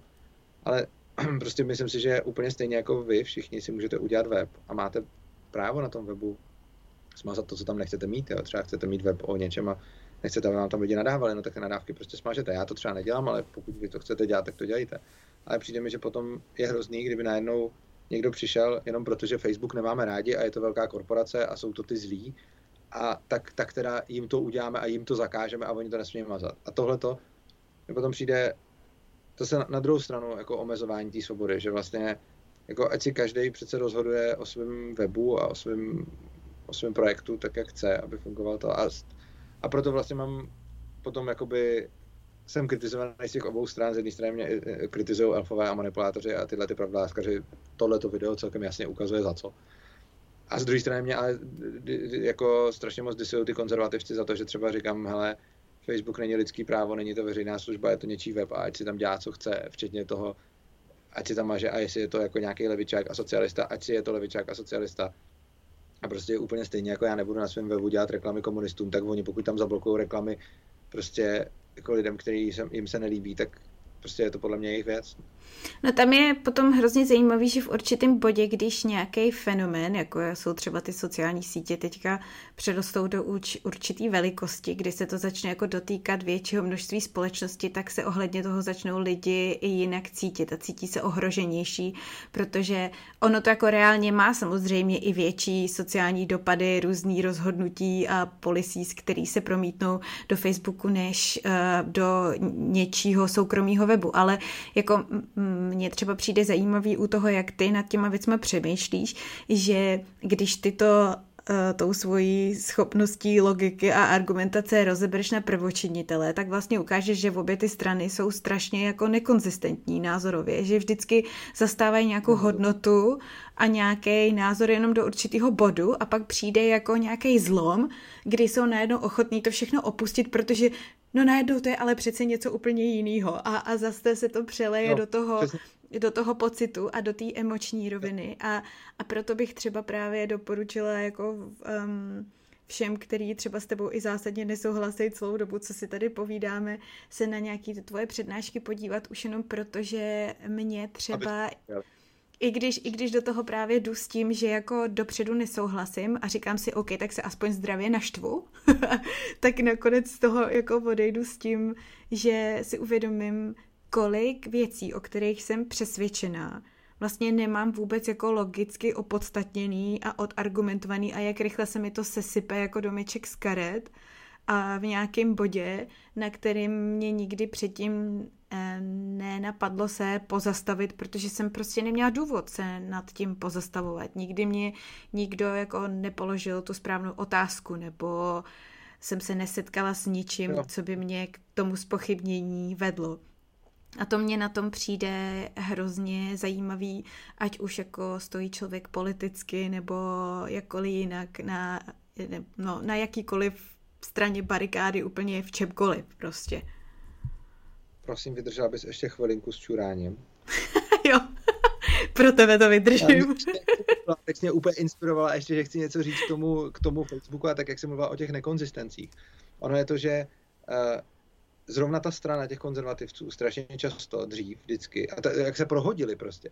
Oni dřív říkali prostě, někdo má svůj podnikání, svůj podnik a někdo mu do toho nemá zasahovat. Hmm. A jestli někdo někoho nechce ve svý hospodě, jestli někdo nechce, tak to je přece jeho věc. A je jeho věc, jaký si tam udělá pravidla a jestli se tam bude kouřit a je to jeho věc.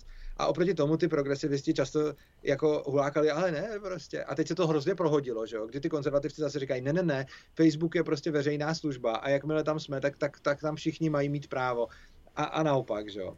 Přičemž je pravda, že oni proto přinášejí takový dva argumenty. A první je, že a ten se týká našeho současného tématu, že vlastně ten, že ty sociální sítě můžou hodně ovlivňovat demokratické volby. Což podle mě ale ukazuje, to je problém té demokracie a ne těch sociálních sítích. Že? Oni i normální média strašně moc ovlivňují volby. Akorát, že tady je další nějaký další médium, který ovlivňuje volby a ovlivňuje směrem, který, kterým tímhle ti lidi nechtějí jít. Ale jde o to, že tady máme média, máme tady sociální sítě a všechno tohle to ovlivňuje volby. A prostě problém je v tom, že volby vyhrává populismus demokracii. To prostě jako plyne z teorie her. Je to, je to, je to výhodná strategie. Výhodná strategie v demokracii je populismus a na to, na to se dá vyhrávat. A potom jako kritizovat sociální sítě, že kvůli nim nějak dopadly volby. Jasně, že nějak kvůli nim dopadly volby, ale to je trošku blbý mít teda postavený, jako to je zase, musíme udělat něco se sociálníma sítěma, protože ovlivňují volby ale je trošku blbý mít postavený jako politický systém, který je tak strašně zranitelný, že ho můžou ovlivnit že ho může ovlivnit každý, kdo si zaplatí, jako kdo má dostatek peněz, protože tím se potom zase dostáváme do toho, že ta demokracie není tak dobrá, jak jsme si mysleli. A potom druhá věc, kterou, kterou často říkají, a to je podle mě taky takový paradox, že oni říkají, hele, lidi si třeba na tom Facebooku udělají už podnikání, nebo si na tom Facebooku prostě založí jako živnost, dají tam strašně moc času, dají tam strašně moc svého jako uh, duševního kapitálu a potom jim to někdo smaže, což je jako likvidační. A mně přijde, že zaštítit zákonem to, aby se tohle to nedělo, je to, že lidem říkáme, hele, dělejte to takhle dál, můžete si dát na, na Facebook účet, můžete tam mít ten jeden, můžete si celý svý podnikání založit na blbém Facebooku prostě nemít k tomu žádnou alternativu a potom se hrozně divit, kdyby vás mazali. Protože ono, když se to jako zákonně smaže, tak ty lidi ještě ujistíme v tom, že to můžou dělat. A ono se to stejně nějak dál bude mazat, protože stejně ten Facebook nemusí moc poslouchat jako zákony, jako zejména České republiky, prostě, protože tím to může být úplně jedno, že oni prostě jako kdyby byl nějaký velký problém, tak tady tu službu můžou takhle vypnout a ani to nepocejtěj. A oni nebudou poslouchat nějaký prostě jako zákony, zejména ne český, ale prostě jako je to, je to dost velký hráč na to, aby si dělal, co chce. A podle mě není vůbec dobře říkat lidem, hej, Facebook je vaše lidský právo a vy si tam můžete teda založit účet a nikdo vám ho nesmí bezdůvodně smazat. Protože tím potom ty lidi tomu začnou naopak věřit. Ale ono je hmm. mnohem lepší ty lidi spíš upozorňovat na to, hej, Facebook má dost blbou politiku mazání účtu a blokování, což je mimochodem pravda, jo? Jakože já se tady vůbec nedostávám Facebooku, to, za co mažou, jakým způsobem benují příspěvky a co tady dělají, to, to mi přijde jako hodně špatný. Jo. Takže prostě jako tady si myslím, že prostě jako mají, mají pravdu ty kritici toho Facebooku, že mají fakt blbou politiku toho mazání a že, že je to špatně. Na druhou stranu lepší je rozšířit tohleto povědomí mezi lidi a říct, hej, tak asi nestavte, pokud máte nějakou živnost, tý celou nestavte na jednom Facebooku. Pokud jste influencer, tak to nestavte na jedné sociální síti, že jo. Jako já sám třeba v tomhle mám, jako já sám tím, co dělám, tak oslovuju lidi přes Facebook, oslovuju lidi na YouTube, oslovuju lidi různě a prostě přemýšlím o tom a aktivně jako nechci se nikde, nechci nikde mít úzký hrdlo, nechci nikde se stát závislým na nějaký službě, protože přesně chci být co nejvíc pokrytej, což znamená, že já samozřejmě počítám s tím, že mi můžou i z Facebooku, i z Google prostě smazat účet, což by, by samozřejmě vadilo, kdyby se to stalo, ale mám to pořešený tak, aby, jako když by se to stalo, aby to pro mě nebyla konečná, protože o tomhle tom přemýšlím. A na tohle mi prostě třeba bratříček v diskuzi, s kterým jsem diskutoval, to youtuber bratříček, mi řekl, jako no jo, ale to seš ty, který to máš takhle, který o tom přemýšlíš, ale všichni ty blbí lidi, že jo, jsme zase u toho elitářství, to takhle nemají pořešený. No a já si myslím, že nemají přesně proto, že se tady vytváří jakási modla, že mít účet na sociální síti je tvoje právo a že je to něco jiného, než když si uděláš účet na urza.cz. Prostě když si někdo udělá účet na urza.cz a já ho smažu, já jsem tam nikdy žádný účet nesmazal, ale kdybych tam někomu smazal účet, tak se to nebude žádný humbuk. A i kdybych řekl, prostě smazal jsem ti účet, protože tě nemám rád, tak sice lidi mi řeknou, Urzo, to jsi ale debil, ale nikdo mi neřekne, hej, to bys jako, to nesmíš dělat, jo. Prostě každý řekne, hele, jsou to tvoje stránky a když tam chceš být debil, tak tam buď debil, jo. A nikdo, nikoho nenapadne si tenhle ten účet nějak prostě jako se k němu chovat takhle jako k něčemu nedotknutelnému. A bohužel k těm Facebookovým a Twitterovým a podobně už se lidi chovají jako k něčemu nedotknutelnému a potom jako samozřejmě naříkají, no, čili to, to, je, to jsem jenom chtěl doplnit k té druhé straně, že vlastně jakoby jsem, jako, že na jedné straně jsou vlastně ty elfové, na druhé straně jsou tady ty, jako já nevím, jak se jmenují, prostě Vávra, Bratříček, podobně konzervativci, i, i, i Klaus mladší. A já třeba některý ty lidi, jako, to ani není kritika těch lidí, jo, protože prostě třeba jako Dana Vávry si vážím, uh, bratříčka mám nějakým způsobem rád. A prostě jako je, je to, je to jako Václav Klauze mladšího teda vůbec, ale, ale jako je to, jako jedna věc jsou ty lidi a druhá věc je, druhá věc je to, to, to, co prezentují, to, co říkají a to, že občas skutečně v tom, co prosazují tu nekonzistentnost, jako tu nekonzistenci spatřují, no. Hmm. No a to se vlastně možná nakonec jako oklikou úplně dostáváme zase na začátek, protože tohle to jenom ukazuje, jak uh, ta legislativa, která všechno ošetřuje, anebo kterou vyžadujeme pro to, aby ošetřovala nějaký práva a věci, tak dělá z lidí jako čím dál tím víc nesvéprávný jedince, který potom očekávají, že i přesto, že někde zaškrtnou terms and conditions a dají souhlas k tomu, že budou využívat služby za nějakých podmínek, tak když potom ty podmínky se teda promítnou nějakým negativním způsobem do jejich života, tak začnou strašně kopat a vstekat se, že přece oni ty podmínky nečetli, teď to přece nečte každý. Jako tohle to byl argument, který tam zazněl v té tvý debatě s tím bratříčkem a to mi přišlo úplně neuvěřitelný, že tohle to může někdo říct, že prostě, že teda OK, takže všichni jsme nesvéprávní, všichni budeme podepisovat smlouvy, které jsme si nepřečetli a pak budeme očekávat, že nás z toho někdo vyseká, jo. A, a, a přesně ve chvíli, kdy jako ošetříš i třeba sociální sítě legislativně, zreguluješ tohle, zreguluješ všechno, tak pak vlastně není absolutně jakákoliv incentiva pro kohokoliv, aby se zajímal o věci do hloubky, vůbec si právě kladl ty otázky, což je to, o čem se tady celou dobu bavíme, že jo.